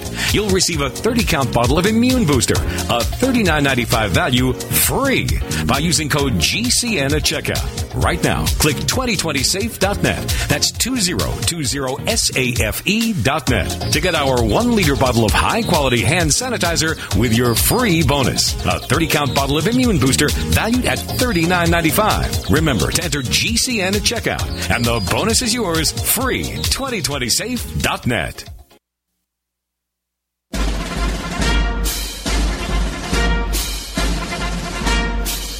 Hi, it's Grant Cameron from presidentialufo.com. You're listening to the Paracast, the gold standard of paranormal radio. We're talking here, Bruce, about your interactions with the CIA.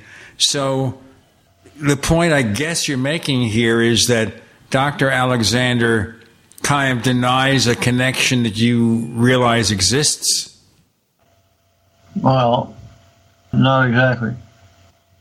I didn't know. I didn't, know John Alexander until he called me up on the phone in 1985, I think. He said he wanted to get together and talk about the uh, UFO situation. Uh, it was unclassified information, and uh, I wrote about this in my in my book, The FBI CIA UFO Connection, how Alexander described to me how he said there's good news and there's bad news, and they are the same. the good news is that there's there's no UFO investigation group going on in the government. That means it's wide open for civilian investigators without any interference from the government.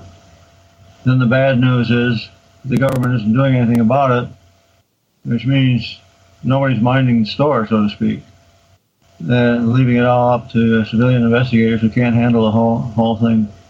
So, my own uh, opinion was that uh, Alexander hadn't looked hard enough, or whatever, to uh, to be sure there wasn't anything going on.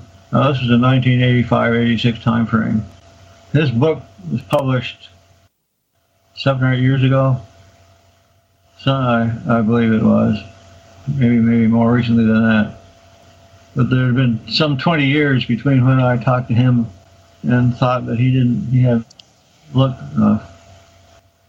When I talked when I talked there's some 20 years between when I talked to him and decided that he hadn't looked hard enough. And he wrote his book. When he wrote his book, he said he had been looking for many years past the time that he talked to me and still hadn't found anything. But apparently uh, there was something going on because it led led into this ATIP group. Okay, that's an interesting thing to trace here. Now we look at the Pentagon UFO studies from the early 2000s, uh, the task force now. And it almost seems as if they'd rather pretend that this is all new. It's not based on anything else. But that doesn't make sense to me what do you have to say about it? Now, the impression created by the Pentagon study, and then, of course, about the UFO task force, is this is something they've done anew. They don't make reference to any of the old stuff. You follow me? Right. And uh, Elizondo and, and the boys, with their observables, treat this situation as if it's totally new. Uh, nobody's paying it. Nobody's nobody knows what what happened 10 years ago, or 20, or 30, or 40, or 50, or 60, or 70. They pay no attention to it. Is what all all that is important is what they found out in the well since uh, 2000. Oh, was it 2005 or six? Supposedly they started this ATIP uh, investigation.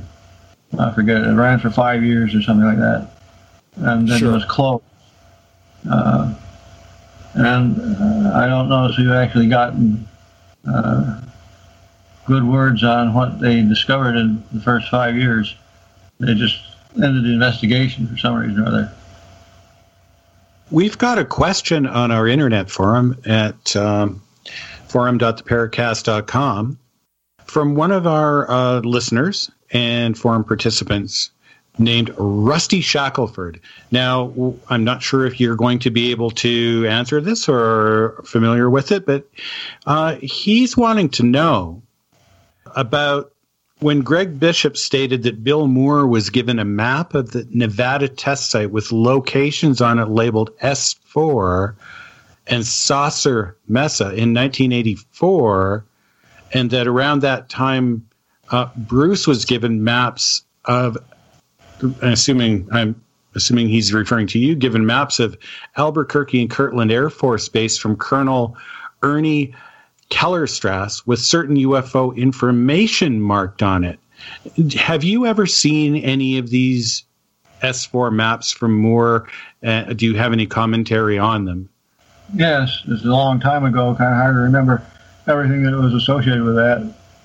I was interested in investigating the uh, what I call a Kirtland Landing event. And uh, again, uh, referring to my uh, website, I've got a, big long uh, analysis of that, and I also have the uh, full testimony of Hawk. That is Ernie Kellerstrass, who's uh, who's one of the birds in the aviary, so to speak. He went under the name of Hawk. Anyway, um, he told us a lot about what happened back in the uh, 60s, uh, uh, 60s and 70s, uh, when he was uh, going to uh, Kirtland and other places as part of his his his work. Anyway, I remember some some maps that, that he had uh, marked marked on, uh, and some places we try to check out. A uh, country club on the northern part of uh, Kirtland, uh, yeah, right, the northern area of Kirtland, uh, supposedly a country, country club that had been built specifically for meetings uh, about uh, UFOs. Uh, and some and some other things. As I said, it's been, it's been a long time since I've thought about it, but I, I uh, am familiar with what he's talking about. And where were there uh, markings or indications on these maps that uh, there was some kind of UFO activity taking place? Well, he, he had a place uh, uh, inside the uh, restricted area. Um, let's see, what's the name of the atomic laboratory there Kirtland? On the, well, you drive out into this big area, and there was a building where uh, uh, Kellerstrass was told uh, they uh, test test for the effects of radiation on animals. And when I went there, there was in fact a building that could have been what uh, Kellerstrass was talking about. I was I went there and checked this stuff out in the early 1980s. Uh, I was checking out stuff that had occurred almost 20 years earlier. Uh, there were some uh, indications of it. He talked about a, uh, a building uh, on the north side of uh, Kirtland. Okay. Yeah, from what I can tell, they just Albuquerque. Uh, the north side of Albuquerque, where there had been uh, a building that was built specially for um, well, people have meetings and uh, on on this subject. I have to I have to think about it a while to get get my thoughts all back together. Uh, but I I know well, you're do- you're doing pretty good actually because uh, yeah. If you could confirm everything Hawk said, what he said was enough to blow the lid off. Uh, he was telling me this stuff in 1985, uh, I think. Uh, he, it was enough to would have blown the lid off the cover up if he could have proven what he was talking about. Well, we have all this stuff, Bruce, and we'll get, continue our next segment. And this is referring back, of course, to the FBI, CIA, UFO connection, and all these events. That there are lots of things that come up here, and if some proof could be presented in a way that nobody could dismiss it, we could blow it open then, I guess. More to come with Gene Randall and Bruce. You're in the Paracast.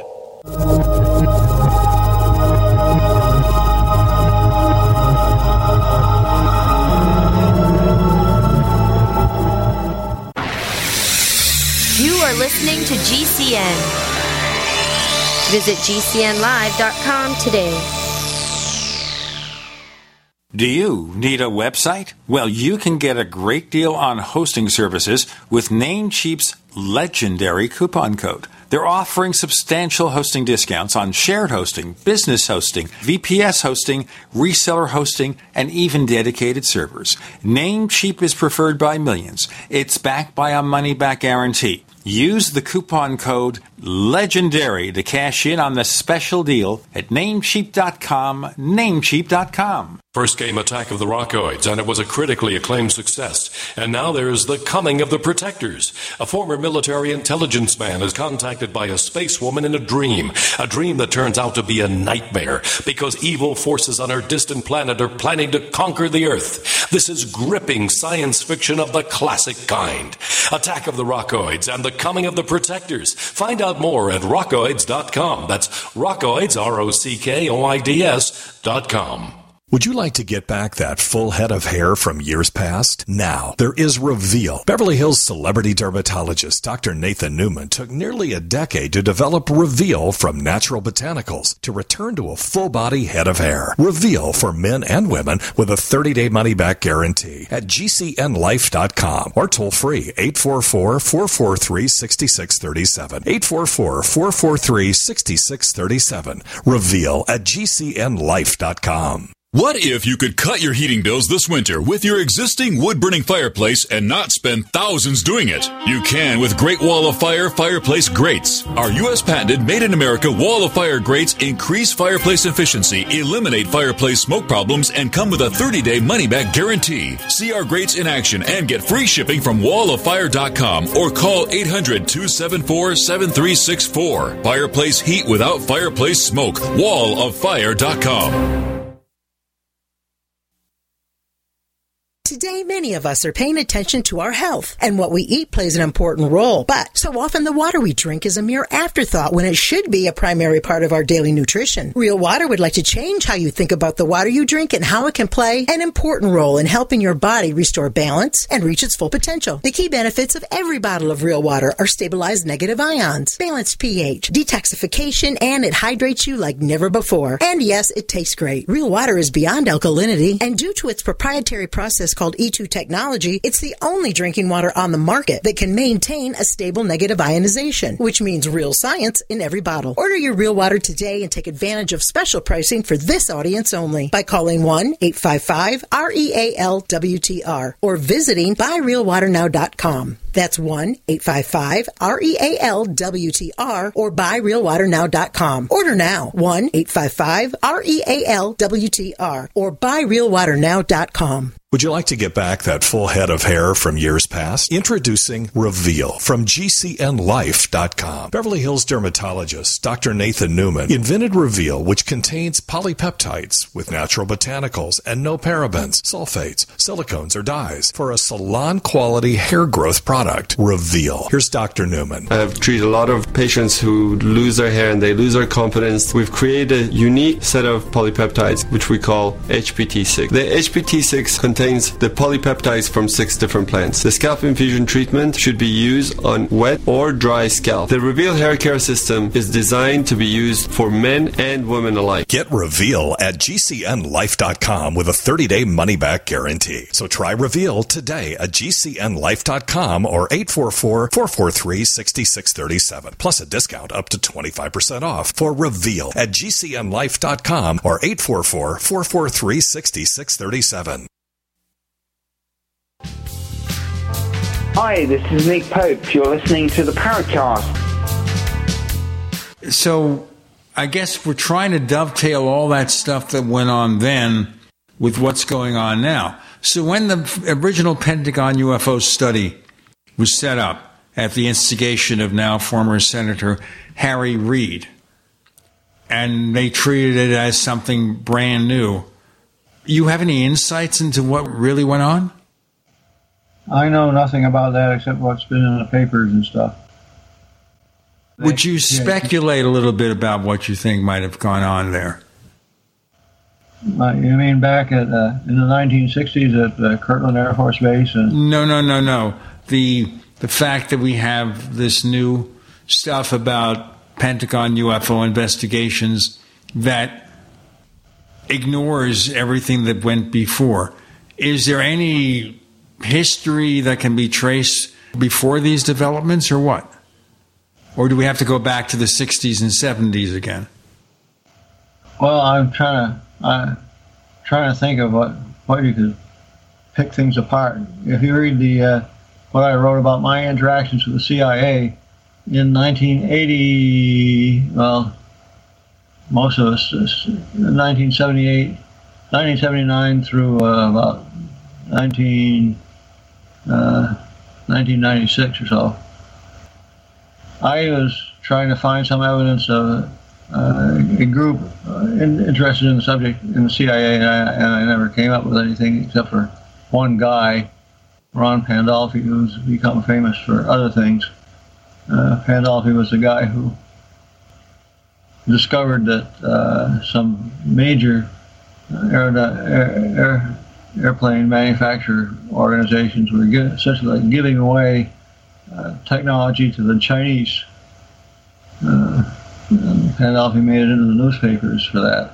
And he was he's the guy who blew the, blew the whistle on the, our giveaway of technology to the Chinese.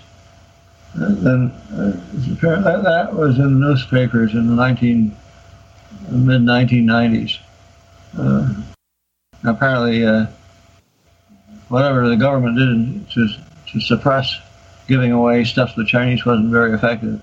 the Chinese got it anyway. But um, you, Yeah, they seem to be doing a lot of that. Yeah. have you heard of the Weird Desk? No, tell us about it. Well, one of the things that I found out when I uh, first met the CIA, and I first met the CIA because of the um, famous world, formerly world famous sightings in uh, the New Zealand sightings of December 1978, and the, the ones in particular, the ones December 30th and 31st, 1978. Those would be like the Kaikoura lights, right? That's right. Uh, it's still the only sighting to have a paper published in a technical journal, the Applied Optics. I wrote a paper about the uh, brightness of a of a light that was uh, filmed from this air freighter aircraft, and I could spend hours going into all the details of the uh, New Zealand sightings. But uh, suffice it to say, that the best documented civilian sightings that I'm aware of, since they have uh, six or seven witnesses who remember things. Uh, two of them are uh, experienced pilots, uh, the, the pilot and the co-pilot of this freighter aircraft that they were in.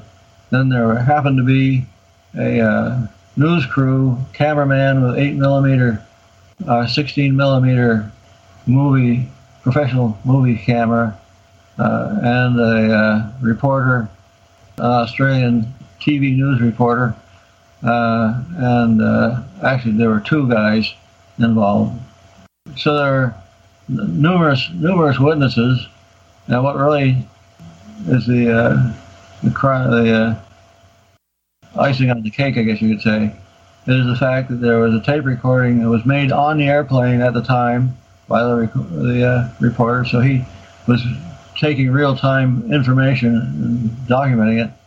And there was also a tape recorder running at the Wellington Air Traffic Control Center, recording everything that happened uh, on a minute by minute basis.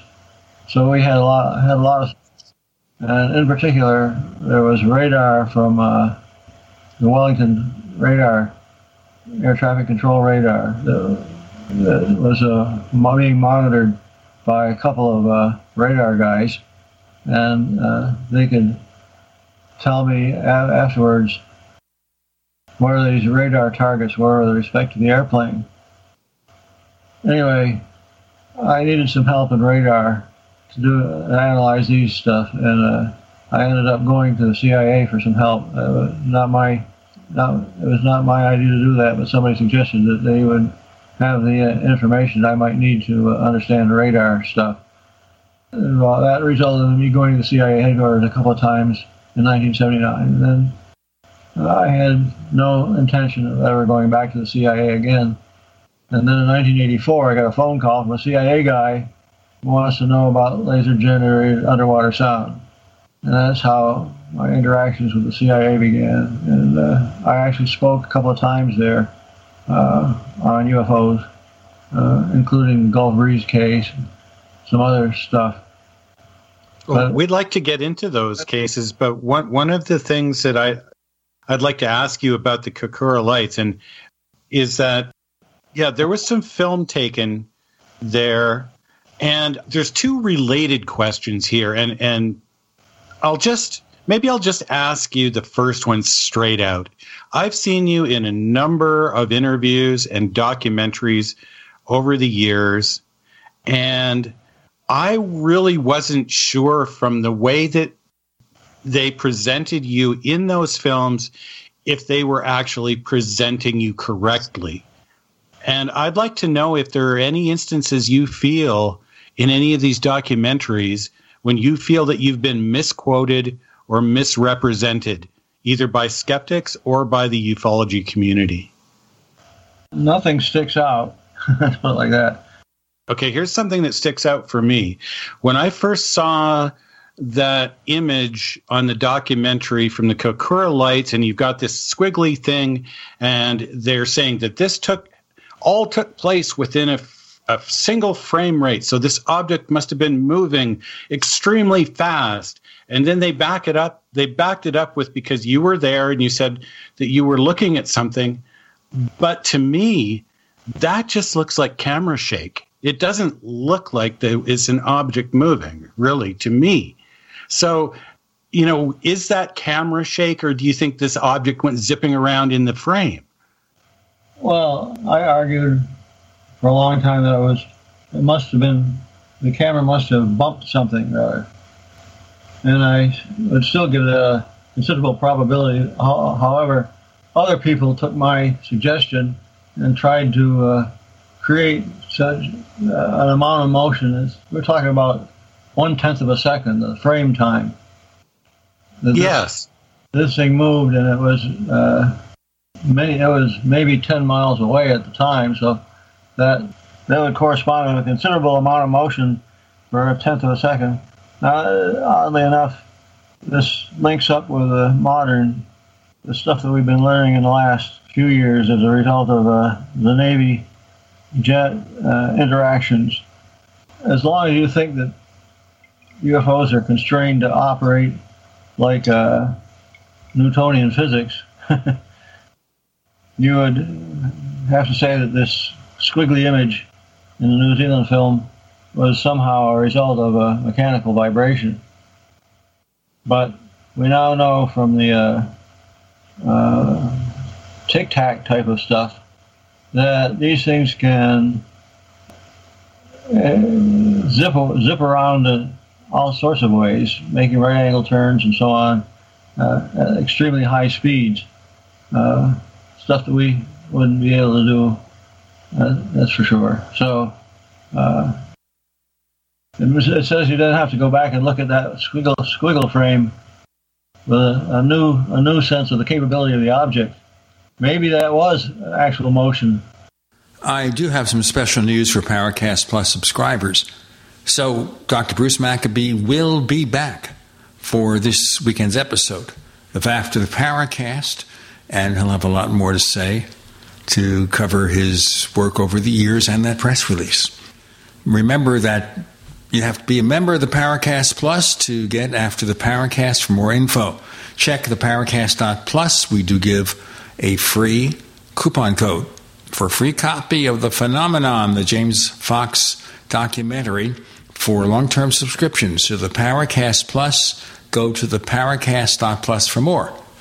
We got a lot more to come with Dr. Bruce Maccabee. We're talking now on various events over the years and centering on that press release that we may get some kind of disclosure announcement from the Pentagon's UAP task force. More to come with Gene and Randall. You're in the Paracast.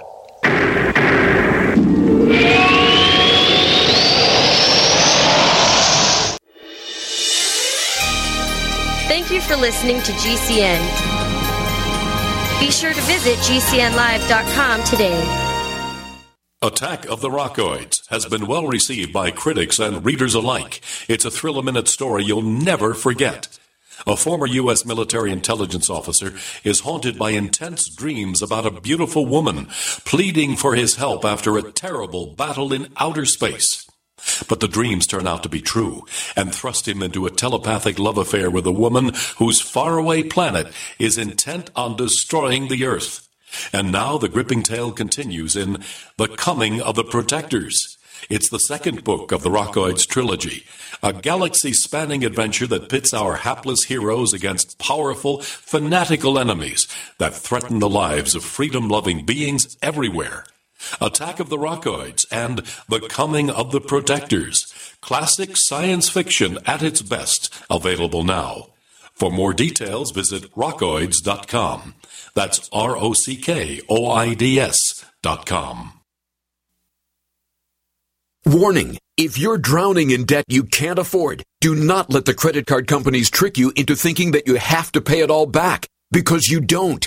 What the credit card companies don't want you to know is that there's actually a way to get debt free without paying off your entire debt or going bankrupt. If you have $10,000 or more in credit card debt, you now have the right to let us settle that debt for a fraction of what you owe. For free information, call Credit Associates now. 1-800-900-8407. We'll even show you how much money you could save. If you can't afford to pay off all your debt, do not let the credit card companies trick you into thinking that you have to. Call Credit Associates now for free information on how to get debt free faster than you ever thought possible without debt consolidation or bankruptcy. We depend on your success and offer a guarantee, so there's no risk. For free information, call now 1 800 900 8407. That's 1 800 900 8407. 1 800 900 8407.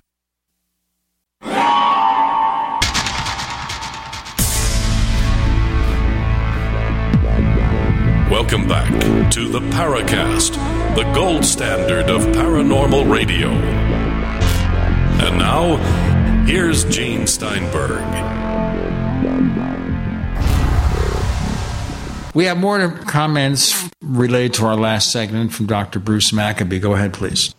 Yes, I sent you that press release, and the part of that press release is a discussion of what I call the double sized target.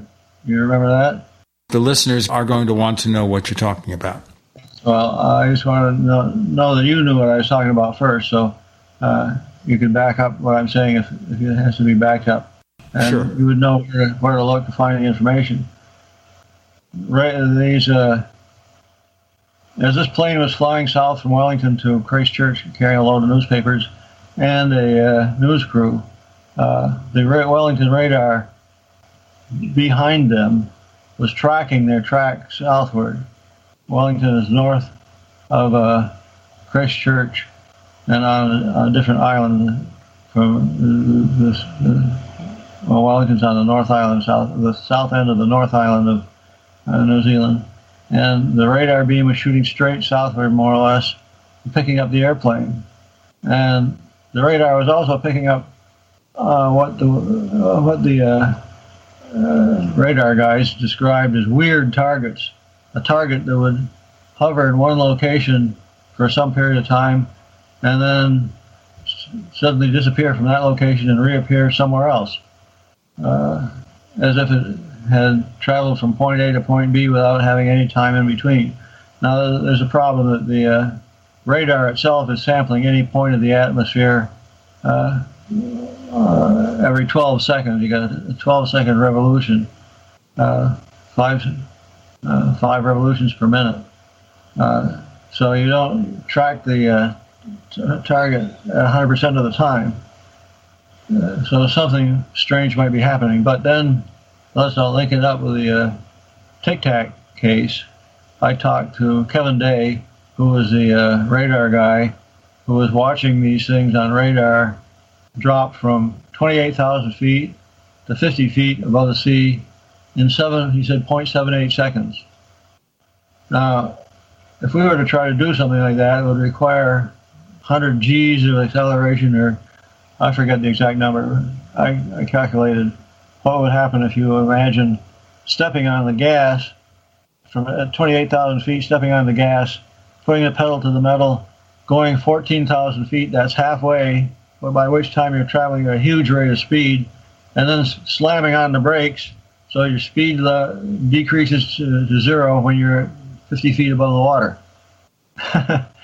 uh, that's just a, a, guess as to how a, a, Newtonian approach to this problem would be, and it would require a thousand uh, G's or something like that to, to be able to uh, make make this work. Well, the point is that it means that these things have capabilities that we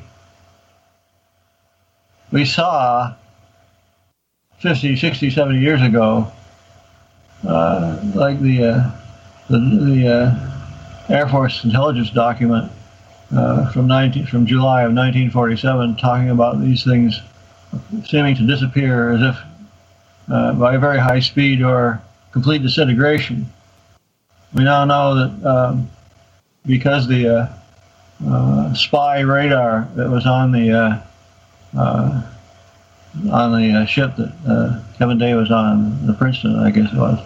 Um, because that because that spy radar could follow, could follow the target continuously, since it doesn't it doesn't have to move any massive mirror or antenna uh, it just changes phases between uh, ra- radar signals, changing the phase between two uh, uh radar antennae will change the direction the, the, beam goes. So, point being, we, we now know that these things can, can in fact, travel at extreme rates of speed. Uh, and so now we have to go back and reevaluate what we rejected in the old data years ago, like rejecting the idea that that loop, what I call the ampersand image, uh, reject the idea. Originally, we rejected the idea that the object could have made a loop like that in a tenth of a second. Now we have to know that well, maybe they can. I don't know why they would, but it might be within the possibility. It might have been intentional. As I said, a number of people attempted to bumpum uh, optical system, a c- camera with a uh, telephoto lens, and create a a double looped image, something like that. And nobody was able to do it. I wasn't able to do it. Uh, Richard Haines, uh, uh, you might know, a sure. long time you probably wasn't able to do it. So several other people attempted to do the same thing, and uh, we couldn't we couldn't make anything vibrate like that. So anyway, with what we know now, we can go back and reevaluate some of the uh, stuff that we had logged as, as uh, characteristics of UFOs years ago. At that time, we thought it was questionable since they required extremely high speed. But now we know that they they do have extremely high speed capability. Okay, that's pretty interesting. Uh, I wanted to mention, though, I think okay, Gene. I should mention to our listeners the press release. I made it into a PDF file so people can download it and read it because I think all our listeners should get it. It's over at the Paracast forums at forum.theparacast.com in the thread about the appearance of Dr. Bruce Maccabee. And there are a couple of paragraphs at the end of this release which really, really focus directly on this, which is one, the evidence of intent, and the last paragraph, which says to begin with, these weird radar targets weren't controlled by humans. They were controlled Now- by something. Right. Now, I specifically picked out the double sided target uh, event, a whole- bunch of stuff that happened in the, in the New Zealand sightings that uh, is on my website. But this double sided target was very interesting because uh, the radar guys saw this target first behind the airplane, then off to the right wing, a few four miles away, I, I guess it was, on the right hand side. Then all of a sudden, the uh, uh, radar guy, and, and this stuff, this is all testimony based on the radar man, and also what was recorded on tape, so we know what happened. The tape recording has the radar guy saying, uh, You have something flying in formation with you, your target just doubled in size. Well, guess what, folks? Targets don't double in size under ordinary circumstances. There's no way that airplane radar target could have doubled in size without having something uh, something flying along with it to increase the total radar cross section. Radar cross section is a term uh, used for how how strongly something reflects a radar signal. And a reflection from an airplane that's fa- traveling away from you in a straight line is going to be some value depending on how far away it is. It's going to be staying constant. Uh, it won't change.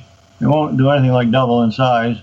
Uh, uh, so there must have been something right, go, right going with the air with the uh, going along with the airplane itself, or the uh, the target of the radar. The, t- the plane plus unknown created a cross section that was twice as large as the airplane by itself. Now, once again, this section is called the double sized target at the end of Dr. Maccabee's press release. But I want to really go and focus and nail down your feeling at the beginning of this press release that they're going to confirm that we're being visited by non human intelligences, because that is the wet dream, sorry to be so explicit, of all those who are hoping for UFO disclosure. More to come with Dr. Bruce Maccabee with Gene and Randall. You're in the Paracast.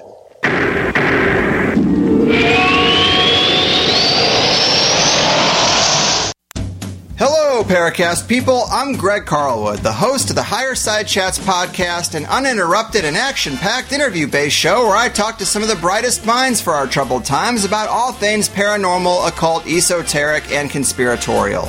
After 10 years, we've heard it all alien moon bases, archons, hollow earth, technocratic and biomedical agendas, magic, mind control, and Lovecraftian monsters. Oh my. Usually, the first hour of the show is free, and the second hour is for members who sign up for the Higher Side Chats Plus at $8 a month. But praise be, we're giving Paracast listeners two free weeks of Plus when you use the all caps coupon code Paracast. Go to thehighersidechats.com, sign up with the code Paracast, and dive into the nearly never ending archive of great interviews I've been lucky enough to get over the years, from David Paulides to David Icke, and many, many guests not named David. Check it out, you're gonna love it. All right, Gene, was that good? Can we use that one? Attention business owners body slammed by overwhelming debt. If your business is in trouble, hassled by creditors, if you're frustrated, finally fed up with big business bailouts while your business has been left for dead, please listen close. There's a brand new fast track bankruptcy. Some have even called it the biggest small business bailout in American history. Designed for individuals and their businesses. And look, almost no one knows about this yet. My attorney wasn't even aware of it.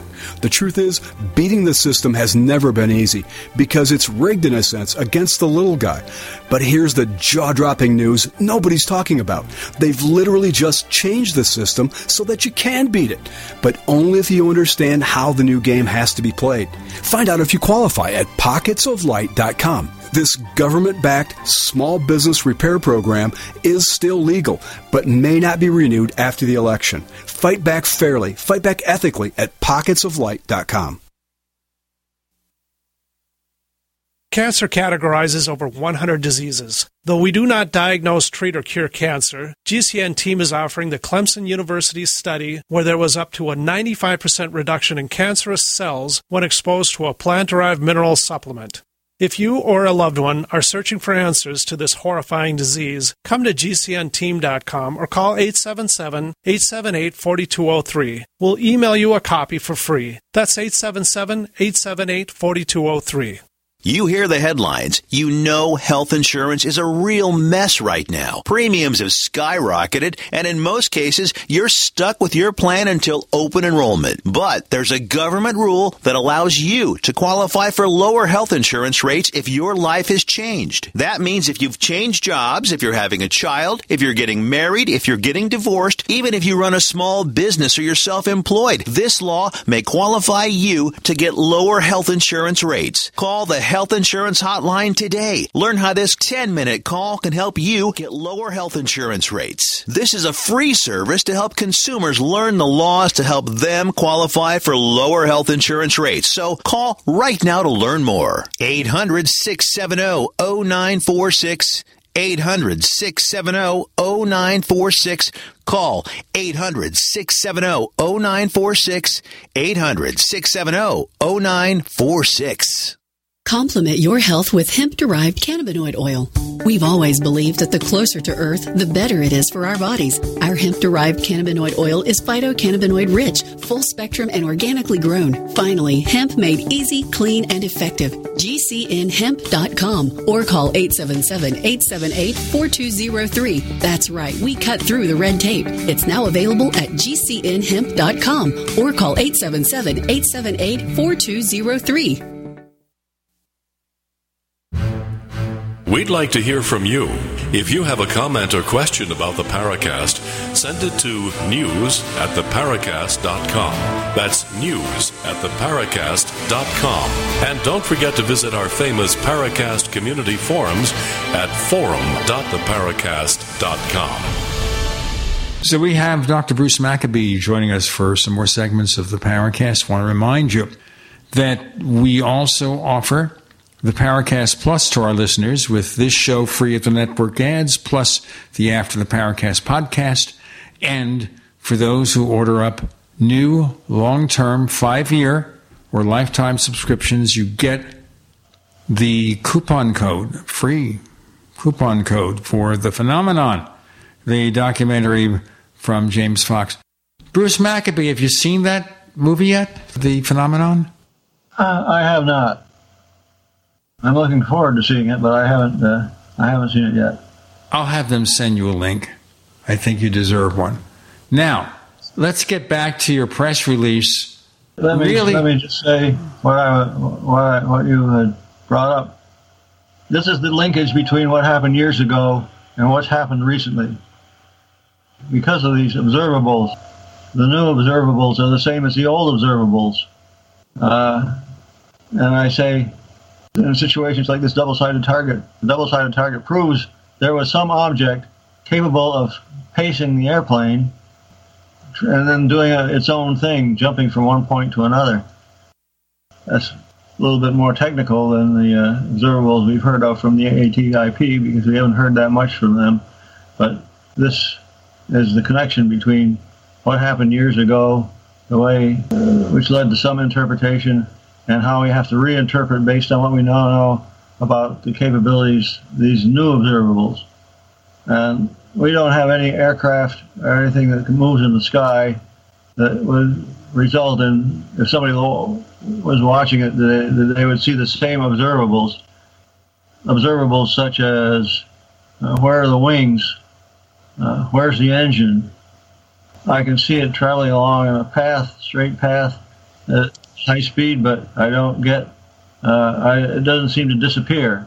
How can an object disappear? All this stuff. As I said, this, these observables connect the, ba- the past with the present, and sort of force us into the uh, conclusion that something's going on that we don't understand yet. Apparently, not related to human human beings. One further derived observable is uh, extreme acceleration to go from uh, travel, let's say, 10 or 12 miles in, in a few seconds. That would turn any human being into a puddle of jelly. And as a matter of fact, Kenneth Arnold was the first person to point this out. He said that he says he saw these things flying along. He couldn't see anything, any ordinary aspect to it. They were semi semicircular, and uh, the way they flew, like saucers skipped in the water. He wanted to get the idea that it would go a short distance in some direction and flip around uh, in zero time and go in another direction and back and forth and back and forth. Reminds me of my grandmother. You say, what's that got to do with your grandmother? My grandmother in Green, in, in Massachusetts, Greenfield, Massachusetts, in uh, 1947. Uh, she was out putting clothes on the clothesline. Now, the, the east side, on the east side of uh, Greenfield, Massachusetts is a sharply rising little, I say little, but it's probably 500 or 700 feet high ridge mountain, mountains that blocks your view of the uh, east, blocks your view to the east from Greenfield. She was uh, very close to the base of this little of this mountain. That runs as a like a mountain that runs north south, and she's putting hanging up the uh, clothes, so she's got her head tilted up to see as she puts the uh, clothespin on the uh, whatever she's hanging up. And she sees two round shiny objects come heading westward. Appear they appear to her field of view, traveling from uh, when she first sees it as they uh, get past the mountain, and then she said they came uh, along a short distance and made a right angle turn and headed to her left, which was to the north.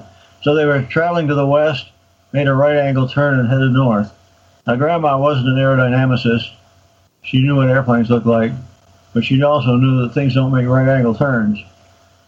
She was, uh, when, when others, there are other stories of sightings in the newspaper back in 1947, and this time in 19 June, June of 47, June and July. So it was okay to talk about uh, flying saucers without having a bag over your head. Uh, and she apparently told a number of people that she had seen these things. But then the, the um, reaction, the skeptical reaction set in about the uh, first or second or third of July, and suddenly became uh, illegal to see UFOs, flying saucers, uh, you had to be nuts to see a flying saucer, or at least nuts to report it. Uh, my mother says she remembers her her mother, my grandmother, talking about these things making a right angle turn and heading north at high speed. And at first, my grandfather, uh, her husband, was happy to have her talk about these things she saw. But then when a skeptical uh, reaction set in, there couldn't been anything like it. Anybody who's and anybody who talks about something like that must be nuts. Grandpa told his wife to shut up about it. and according to my mother, she shut up and never said a thing, a word about it again until probably 66 or 67. Uh, when I asked her, I, I learned about it from my mother, and uh, I then interviewed my grandmother. Uh, so that's uh, a case of observables where no, you know, observable like no aerodynamic surfaces, no obvious machine engines for propulsion, uh, shape being circular, uh, and so on. Let me ask you briefly here, we can cover it in our next segment. We have a couple more. That is, of all the stuff you've investigated, have you ever personally had a sighting? Uh, I had a sighting in uh, in Gulf Breeze, Florida, at, at, the, at, a time when they were having zillions of sightings. Uh, oh yes, with the guy who once called himself Mr. Ed, Ed Walters. Ed, Ed, Walters. Uh, Ed Walters sighting began uh, in uh, November of 1987. And Actually, there were six or so sightings before his on the day that it all began, November 11th, 1987, which I won't forget because it was a big snowstorm in the Washington, D.C. area where I live. Uh, so things were hot snow. It was blowing, blowing snow in uh, D.C. when uh, flying saucers were being seen by people in Gulf Breeze. I'll tell you what, let's leave it as a cliffhanger and go into our next segment where you'll talk about your sighting. I should tell you briefly, I did interview Ed Walters, like probably 1989, for a magazine I published at the time. We have Dr. Bruce Maccabee with Gene and Randall. You're in. The Paracast.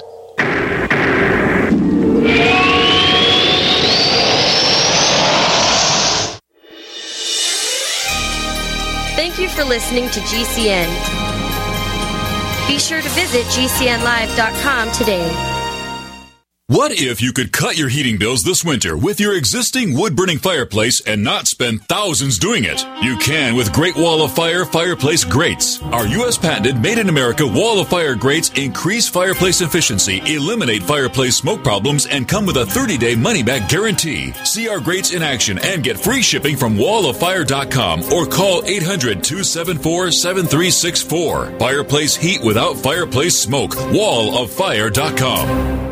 Do the letters IRS give you anxiety? I'm Dan Pilla. I've defended people from the IRS for more than 40 years. My book, How to Get Tax Amnesty, created the tax resolution industry and is responsible for helping hundreds of thousands of people. It can help you too. If you're a non-filer or facing IRS enforcement right now, your case is unique. You need real help, not cookie cutter advice. My clients get my personal attention. Buy my book at danpilla.com and get a free consultation directly with me. That's danpilla.com. Let's start solving your tax problem right now.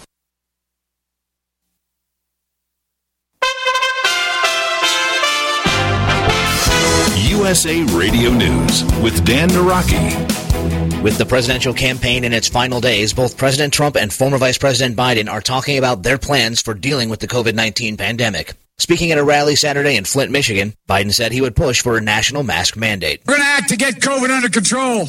On day one of my presidency, I'll put in action a plan, a national mandate, mask wearing, social distancing, testing, tracing, all things, as President Obama just said, that should have and could have been put in place months and months ago. While President Trump touted upcoming treatments and vaccines to battle the virus at a rally in Bucks County, Pennsylvania. And our vaccine will eradicate the virus and end the pandemic once and for all.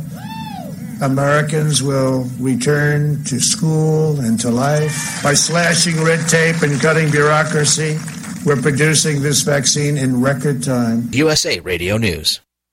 More than 90 million Americans have taken advantage of the opportunities to vote early, according to new data released on Saturday. That's nearly double the number of early ballots cast in 2016 and 60% of all ballots cast four years ago. The data from the U.S. Elections Project at the University of Florida predicts a turnout that will surpass the 138 million who voted in 2016 and could give the 2020 election the highest participation percentage in more than a century. More than 1 million Slovakians lined up Saturday to be tested for the coronavirus. The unique plan to try to curb a second wave of infections sweeping across Europe involved more than 40,000 medical, military, law enforcement, and administrative personnel to coordinate the day of testing at 5,000 testing sites. The goal is to eventually test Slovakia's entire adult population, with everyone over the age of 10, which is about 4 million people, to be tested in the next two weeks. The nation of around 5.5 million has reported more than 57,000 cases of COVID 19 so far. This is USA Radio News. If you're trying to quit drinking or doing too many drugs, listen to me. You don't know me and we'll never meet. I had a problem like you once. I drank and used to party a little too much till it got out of control and almost ruined my life. I realized I needed help to fix my problem before it totally destroyed me. If you've tried to fix your drinking and drug problem and you know you can't do it alone, you need to call the National Treatment Advisors. They'll immerse you into a 30 day program to replace your old habits with new habits and totally change your life. And if you have PPO private health insurance, the entire program may be covered. Fix your problem right now before it gets any worse. Get clean. Call now and learn more. 800 296 1252. 800 296 1252. 800 296 1252. 800 296 1252.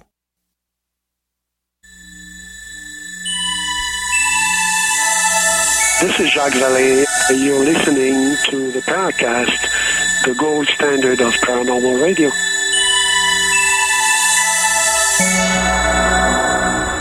Dr. Bruce Maccabee, okay. Let's hear about that sighting now. Uh, you were saying that uh, you had a sighting of your own uh, in uh, near in, in the area of Gulf Breeze back when they were having their uh, big flap. Yes.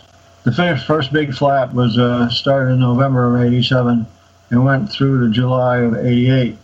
There were several hundred witnesses during that period of time, besides Ed.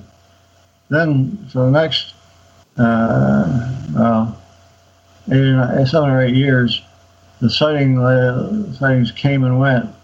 Uh, they started in November of 90, no, November of 91, they started having uh, sightings of things going through the sky that would start off as uh, red lights and then very often turn white and sort of pulsing, pulsing bright white lights. It would change from red to red to uh, white, and uh, it became so frequent that uh, a group of people uh, essentially ended up going out virtually every night, except in, in February and March when there was lousy weather down there. They would be out for uh, know, 300 days, 300 nights out of the year, to, and they saw stuff very often. Well, uh, initially, the, this thing they call Bubba, little brother, uh, would appear and move through the sky some way or other, and then go away, go off in a burst of light. Uh, it was one at a time until um, the summer of 1970, 1992, or 1991, I should say, when uh, uh, in the fall of 1991, in September, uh, they started seeing rings of light appear. Well, I lived in uh, uh, Maryland at that point. I was keeping track of what was going on because of my connections with Ed and a lot of other the uh, UFO investigators down there at the time. Uh, so I decided I'd go down there and see what was see what was happening when they started seeing rings of light in the sky. That was sort of like too much. so anyway, I got there and uh, on the first night uh, I was with a group of people who went to sort of one of their standard sighting areas where they would sit right at the south end of the Pensacola Bay Bridge, which, by the way, was partially destroyed uh, uh, a month or so ago. Uh, so don't try to cross from uh, Gulf Breeze to Pensacola. If you do that, you, you go through a lot of water. anyway, at the south end of the bridge, there was a parking parking area where, where people would often stay and uh, just wait to see if something happened. And the first night I was out, nothing happened. I queried people about their previous sightings and did sort of the action activities of a typical UFO investigator. Then the next night, I'm standing there talking to somebody. I have my binoculars hanging around my neck. I had a a, uh, a big ear type of uh, parabolic microphone to pick up very faint noises. I had camera uh, with a telephoto lens and all sorts of stuff ready for uh, to catch a UFO. And uh, all of a sudden, some woman yelled, "There it is!" She didn't say what direction to look. I just I just looked up, and sure enough, there was a spot in the sky that wasn't there before. we were on the north side of Gulf Breeze, and in Gulf Breeze itself, there was a, a playing field that had bright lights, and of course, the lights of the city itself, all uh, adding together to cause a glow in the atmosphere. The atmosphere was full of moisture, and you had a glow extending upwards, uh, caused by all this light. So you could, you could, with your naked eye, you could not see the stars through this glowing atmosphere. Uh, with the binoculars, you could cut through the glare of the atmosphere and see what was, see the stars up there. So when she, this lady yelled, "There it is!" I just turned my head up, saw there was a spot up in the sky, a spot of light that hadn't been there before. Whipped up the, the binoculars, and sure enough, I could see a ring of lights. And I, and I had my, I turned on my uh, audio recorder, and I can hear myself when I play it back, counting off one, two, three, four, five, six, seven, eight. There's eight little lights in there. And then I crank up the uh, big ear. Now, the reason for having the uh, the uh, big ear uh, parabolic microphone was for all these previous cases, I had assumed that if it was if it were a hoax, then they were using some sort of a uh, engine propel, propulsion mechanism because they're capable of these things have been noted to go across wind and even into the wind, uh, indicating that there was some means of means of propulsion. And uh, I figured I could catch that means of propulsion with this big ear uh, the, the, type of parabolic, parabolic microphone lets you hear somebody whispering across far across the room. I put it up and I pointed it at the uh, at the lights up there in the sky, and I heard nothing. So uh, that left left me with a feeling that this this could be real. Then uh, I noticed that I, I uh, I, re- I reasoned that if this had been a manufacturer, a, a person, uh, if this is a hoax, a framework with eight lights attached to it, I ought to be able to see the framework. If it was lower than the air glow, the air glow extends upwards from the ground it. But if this thing had been uh, down low in the air glow, uh, there would have been glowing atmosphere behind it, and I could see structure. I reasoned that I should be able to see a structure silhouetted against the air glow. So I stared with my binoculars, and I couldn't see any structure at all, just points of light. That said to me that this thing was farther away than the air glow. And the difference was whether it was a few feet in diameter south of the, uh, underneath the air glow, or 10 or more feet in diameter being above the air glow.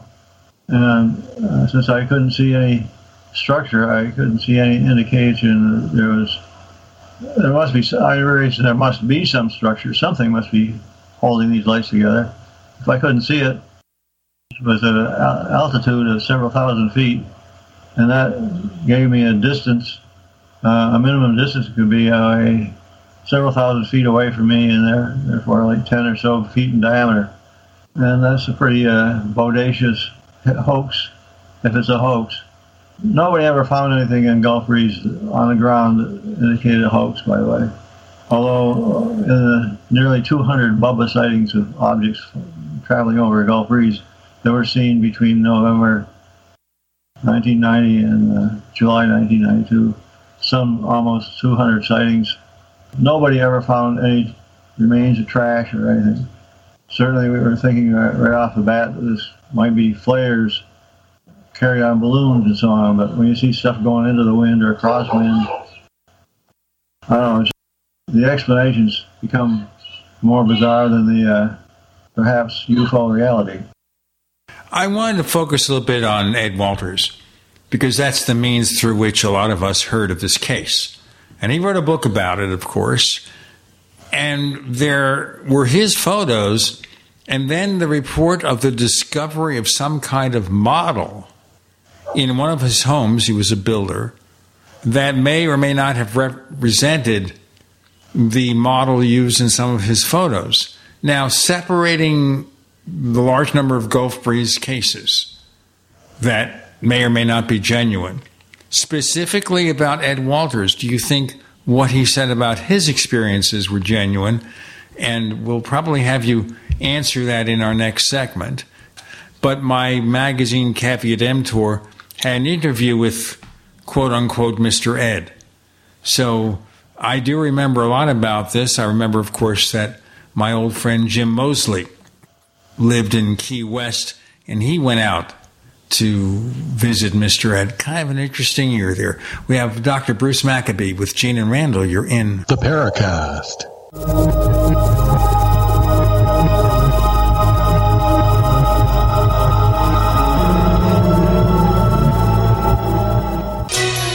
Thank you for listening to GCN.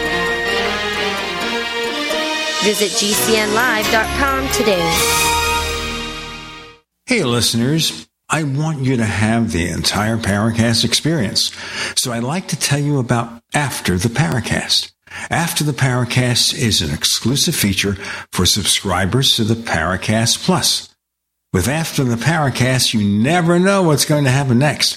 After the Paracast features color commentary, special interviews, and further conversations with Paracast guests. With Paracast Plus, you can download a very special enhanced version of the Paracast also.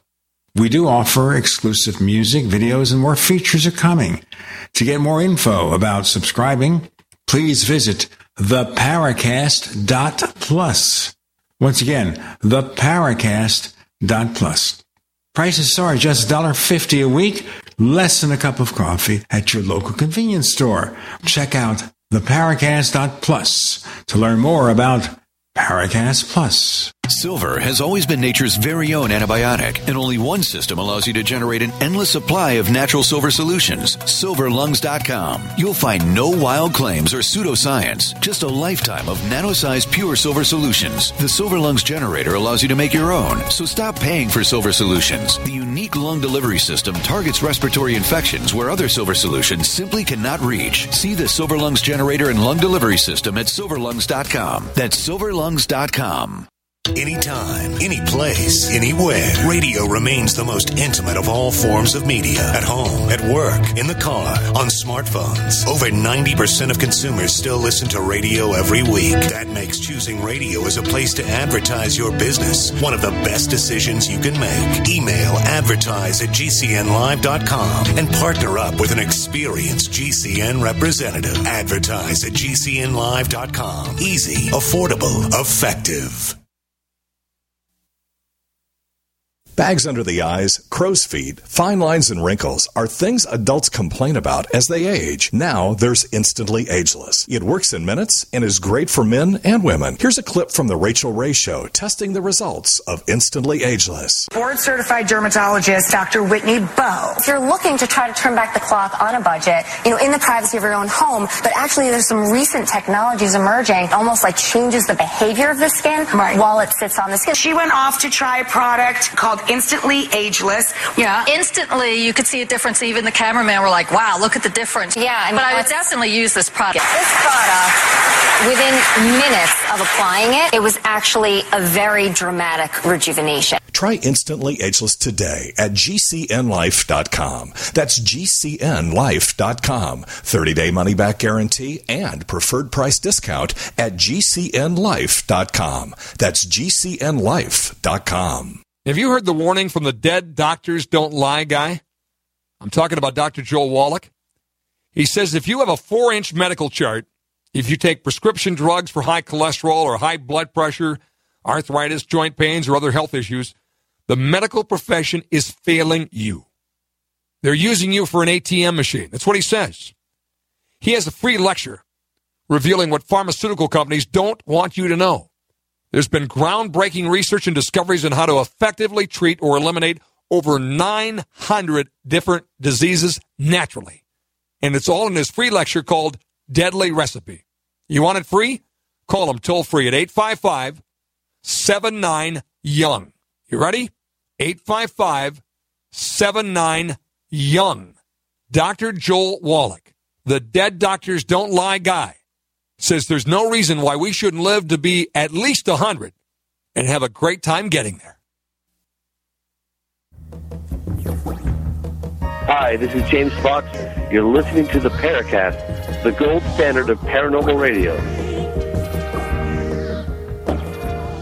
All right, we're back with the final segment with Dr. Bruce Maccabee, but he will be back, or someone said, I'll be back. He'll be right back for after the Paracast for all our subscribers to the Paracast Plus. So, regarding specifically Ed Walters' claims, Bruce, do you accept them as genuine or are they separate from all the others? My, my answer to all those are yes. They're all real. It's, it's hard to believe all this stuff that, that, that happened. But with Ed Walters, there's a very unique situation that occurred, which was that we investigators had an impact on the sighting themselves. His first pictures of the sighting uh, in November of 1987, he was essentially alone or accompanied by his, uh, on a couple of sightings by his wife and, and his kids, his boy, boy and girl. What about the case of that model of a UFO he found, I guess, in the attic? Was it the attic of one of his homes? Was that just somebody playing games or what? Well, we, we believe it was somebody playing games. The, the model, Ed, Ed lived in a house on a road known as Silverthorn, and he left, he left there uh, in uh, December of 88, 1988. And he moved to another house and he uh, immediately put his house up for sale. And it took about a year for it to sell. During that time, there are many times when it was virtually unlocked. So somebody else, somebody could have gotten in there without actually breaking breaking their way in a number of times. Uh, Ed said that he uh, uh, saw somebody picking up his trash one time, not a trash man. They thought that was strange. When this model was found, it was found by the guy who bought Ed's house. And he, it was found in the following way. Uh, the guy who bought the house moved into it, and then, and, and this was uh, would be like December, I think, of uh, 91. And he, the, the guy who moved in uh, after being there for several weeks wanted to connect up his uh, refrigerator to a water supply so he could get uh, make his automatic ice maker work. And in Florida, there are no there are no basements, so to speak. The house is on a slab, so he knew that he had to go up into the attic to find the uh, a pipe. He had to.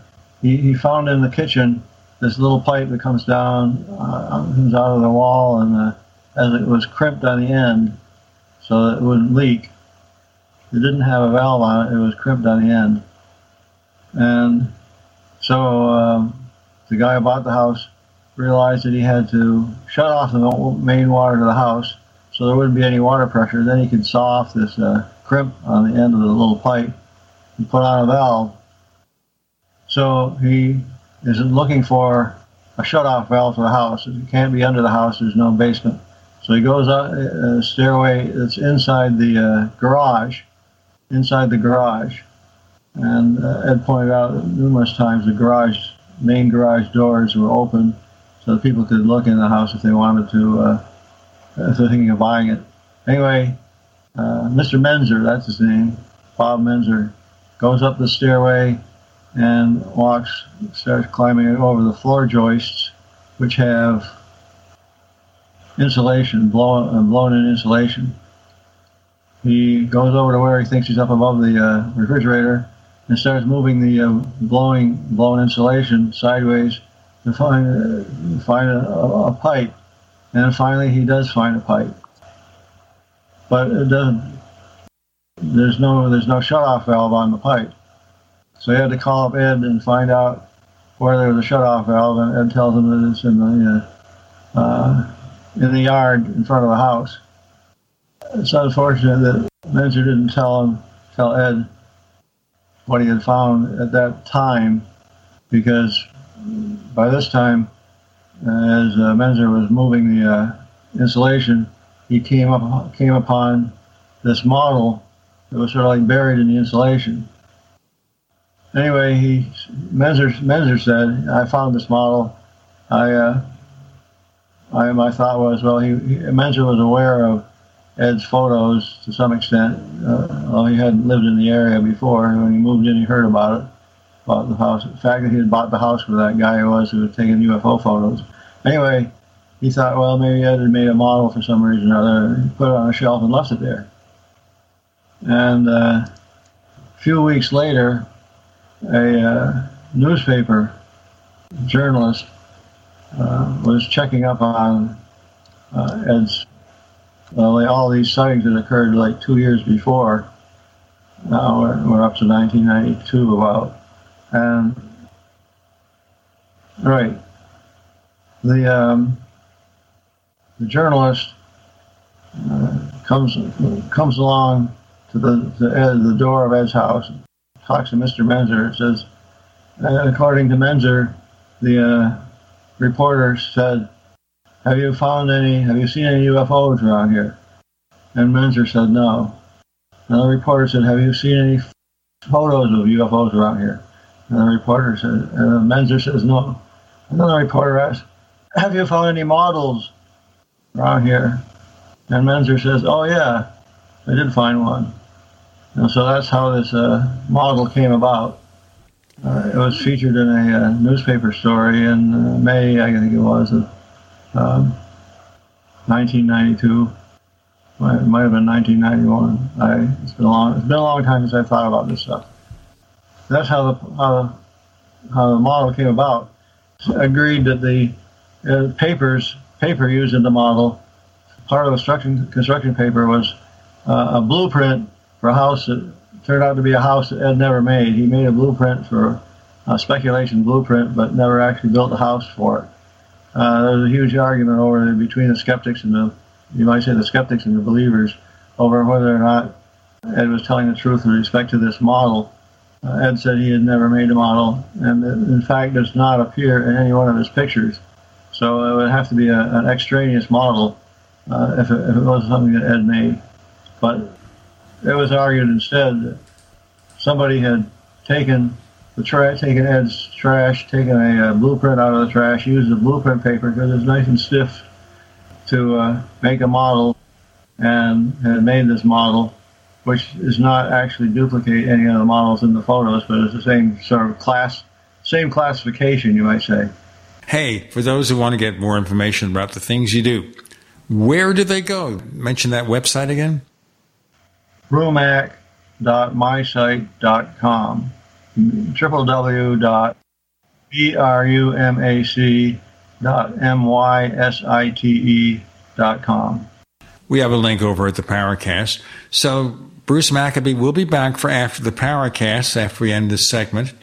Just want to tell you listeners you can find our stuff on, of course, Twitter. We don't get censored by Twitter. Just check for the Paracast. We have two segments on Facebook. They aren't censored either, not because they're liberal or conservative, but they don't get involved in the political byplay. We also have branded merchandise. That's really good stuff. Shirts and throw pillows and everything else. You can find more if you go to the Paracast.shop, the Paracast.shop for our online store. Then there's the Paracast Plus at the Paracast Plus. We offer a version of the Paracast with enhanced audio, free of the network ads, and the After the Paracast podcast, quite often, continues the discussion on the main show. Like last week, we had James Fox with more insights into his documentary movie, The Phenomenon. And this week, of course, Bruce Maccabee will be coming back for that one. To learn more about the Paracast Plus, go to the Paracast.plus for long term subscriptions. We'll offer free coupon codes to the phenomenon. We don't have many left because each coupon code could be used only once. So subscribe today at the Paracast.plus. Bruce Maccabee, thanks for joining us. Thank you for having me.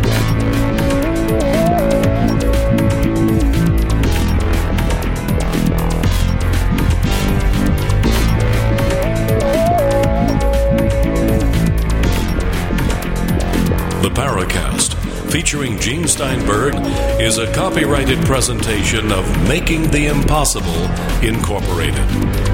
Tune in next week for a new adventure in the Paracast.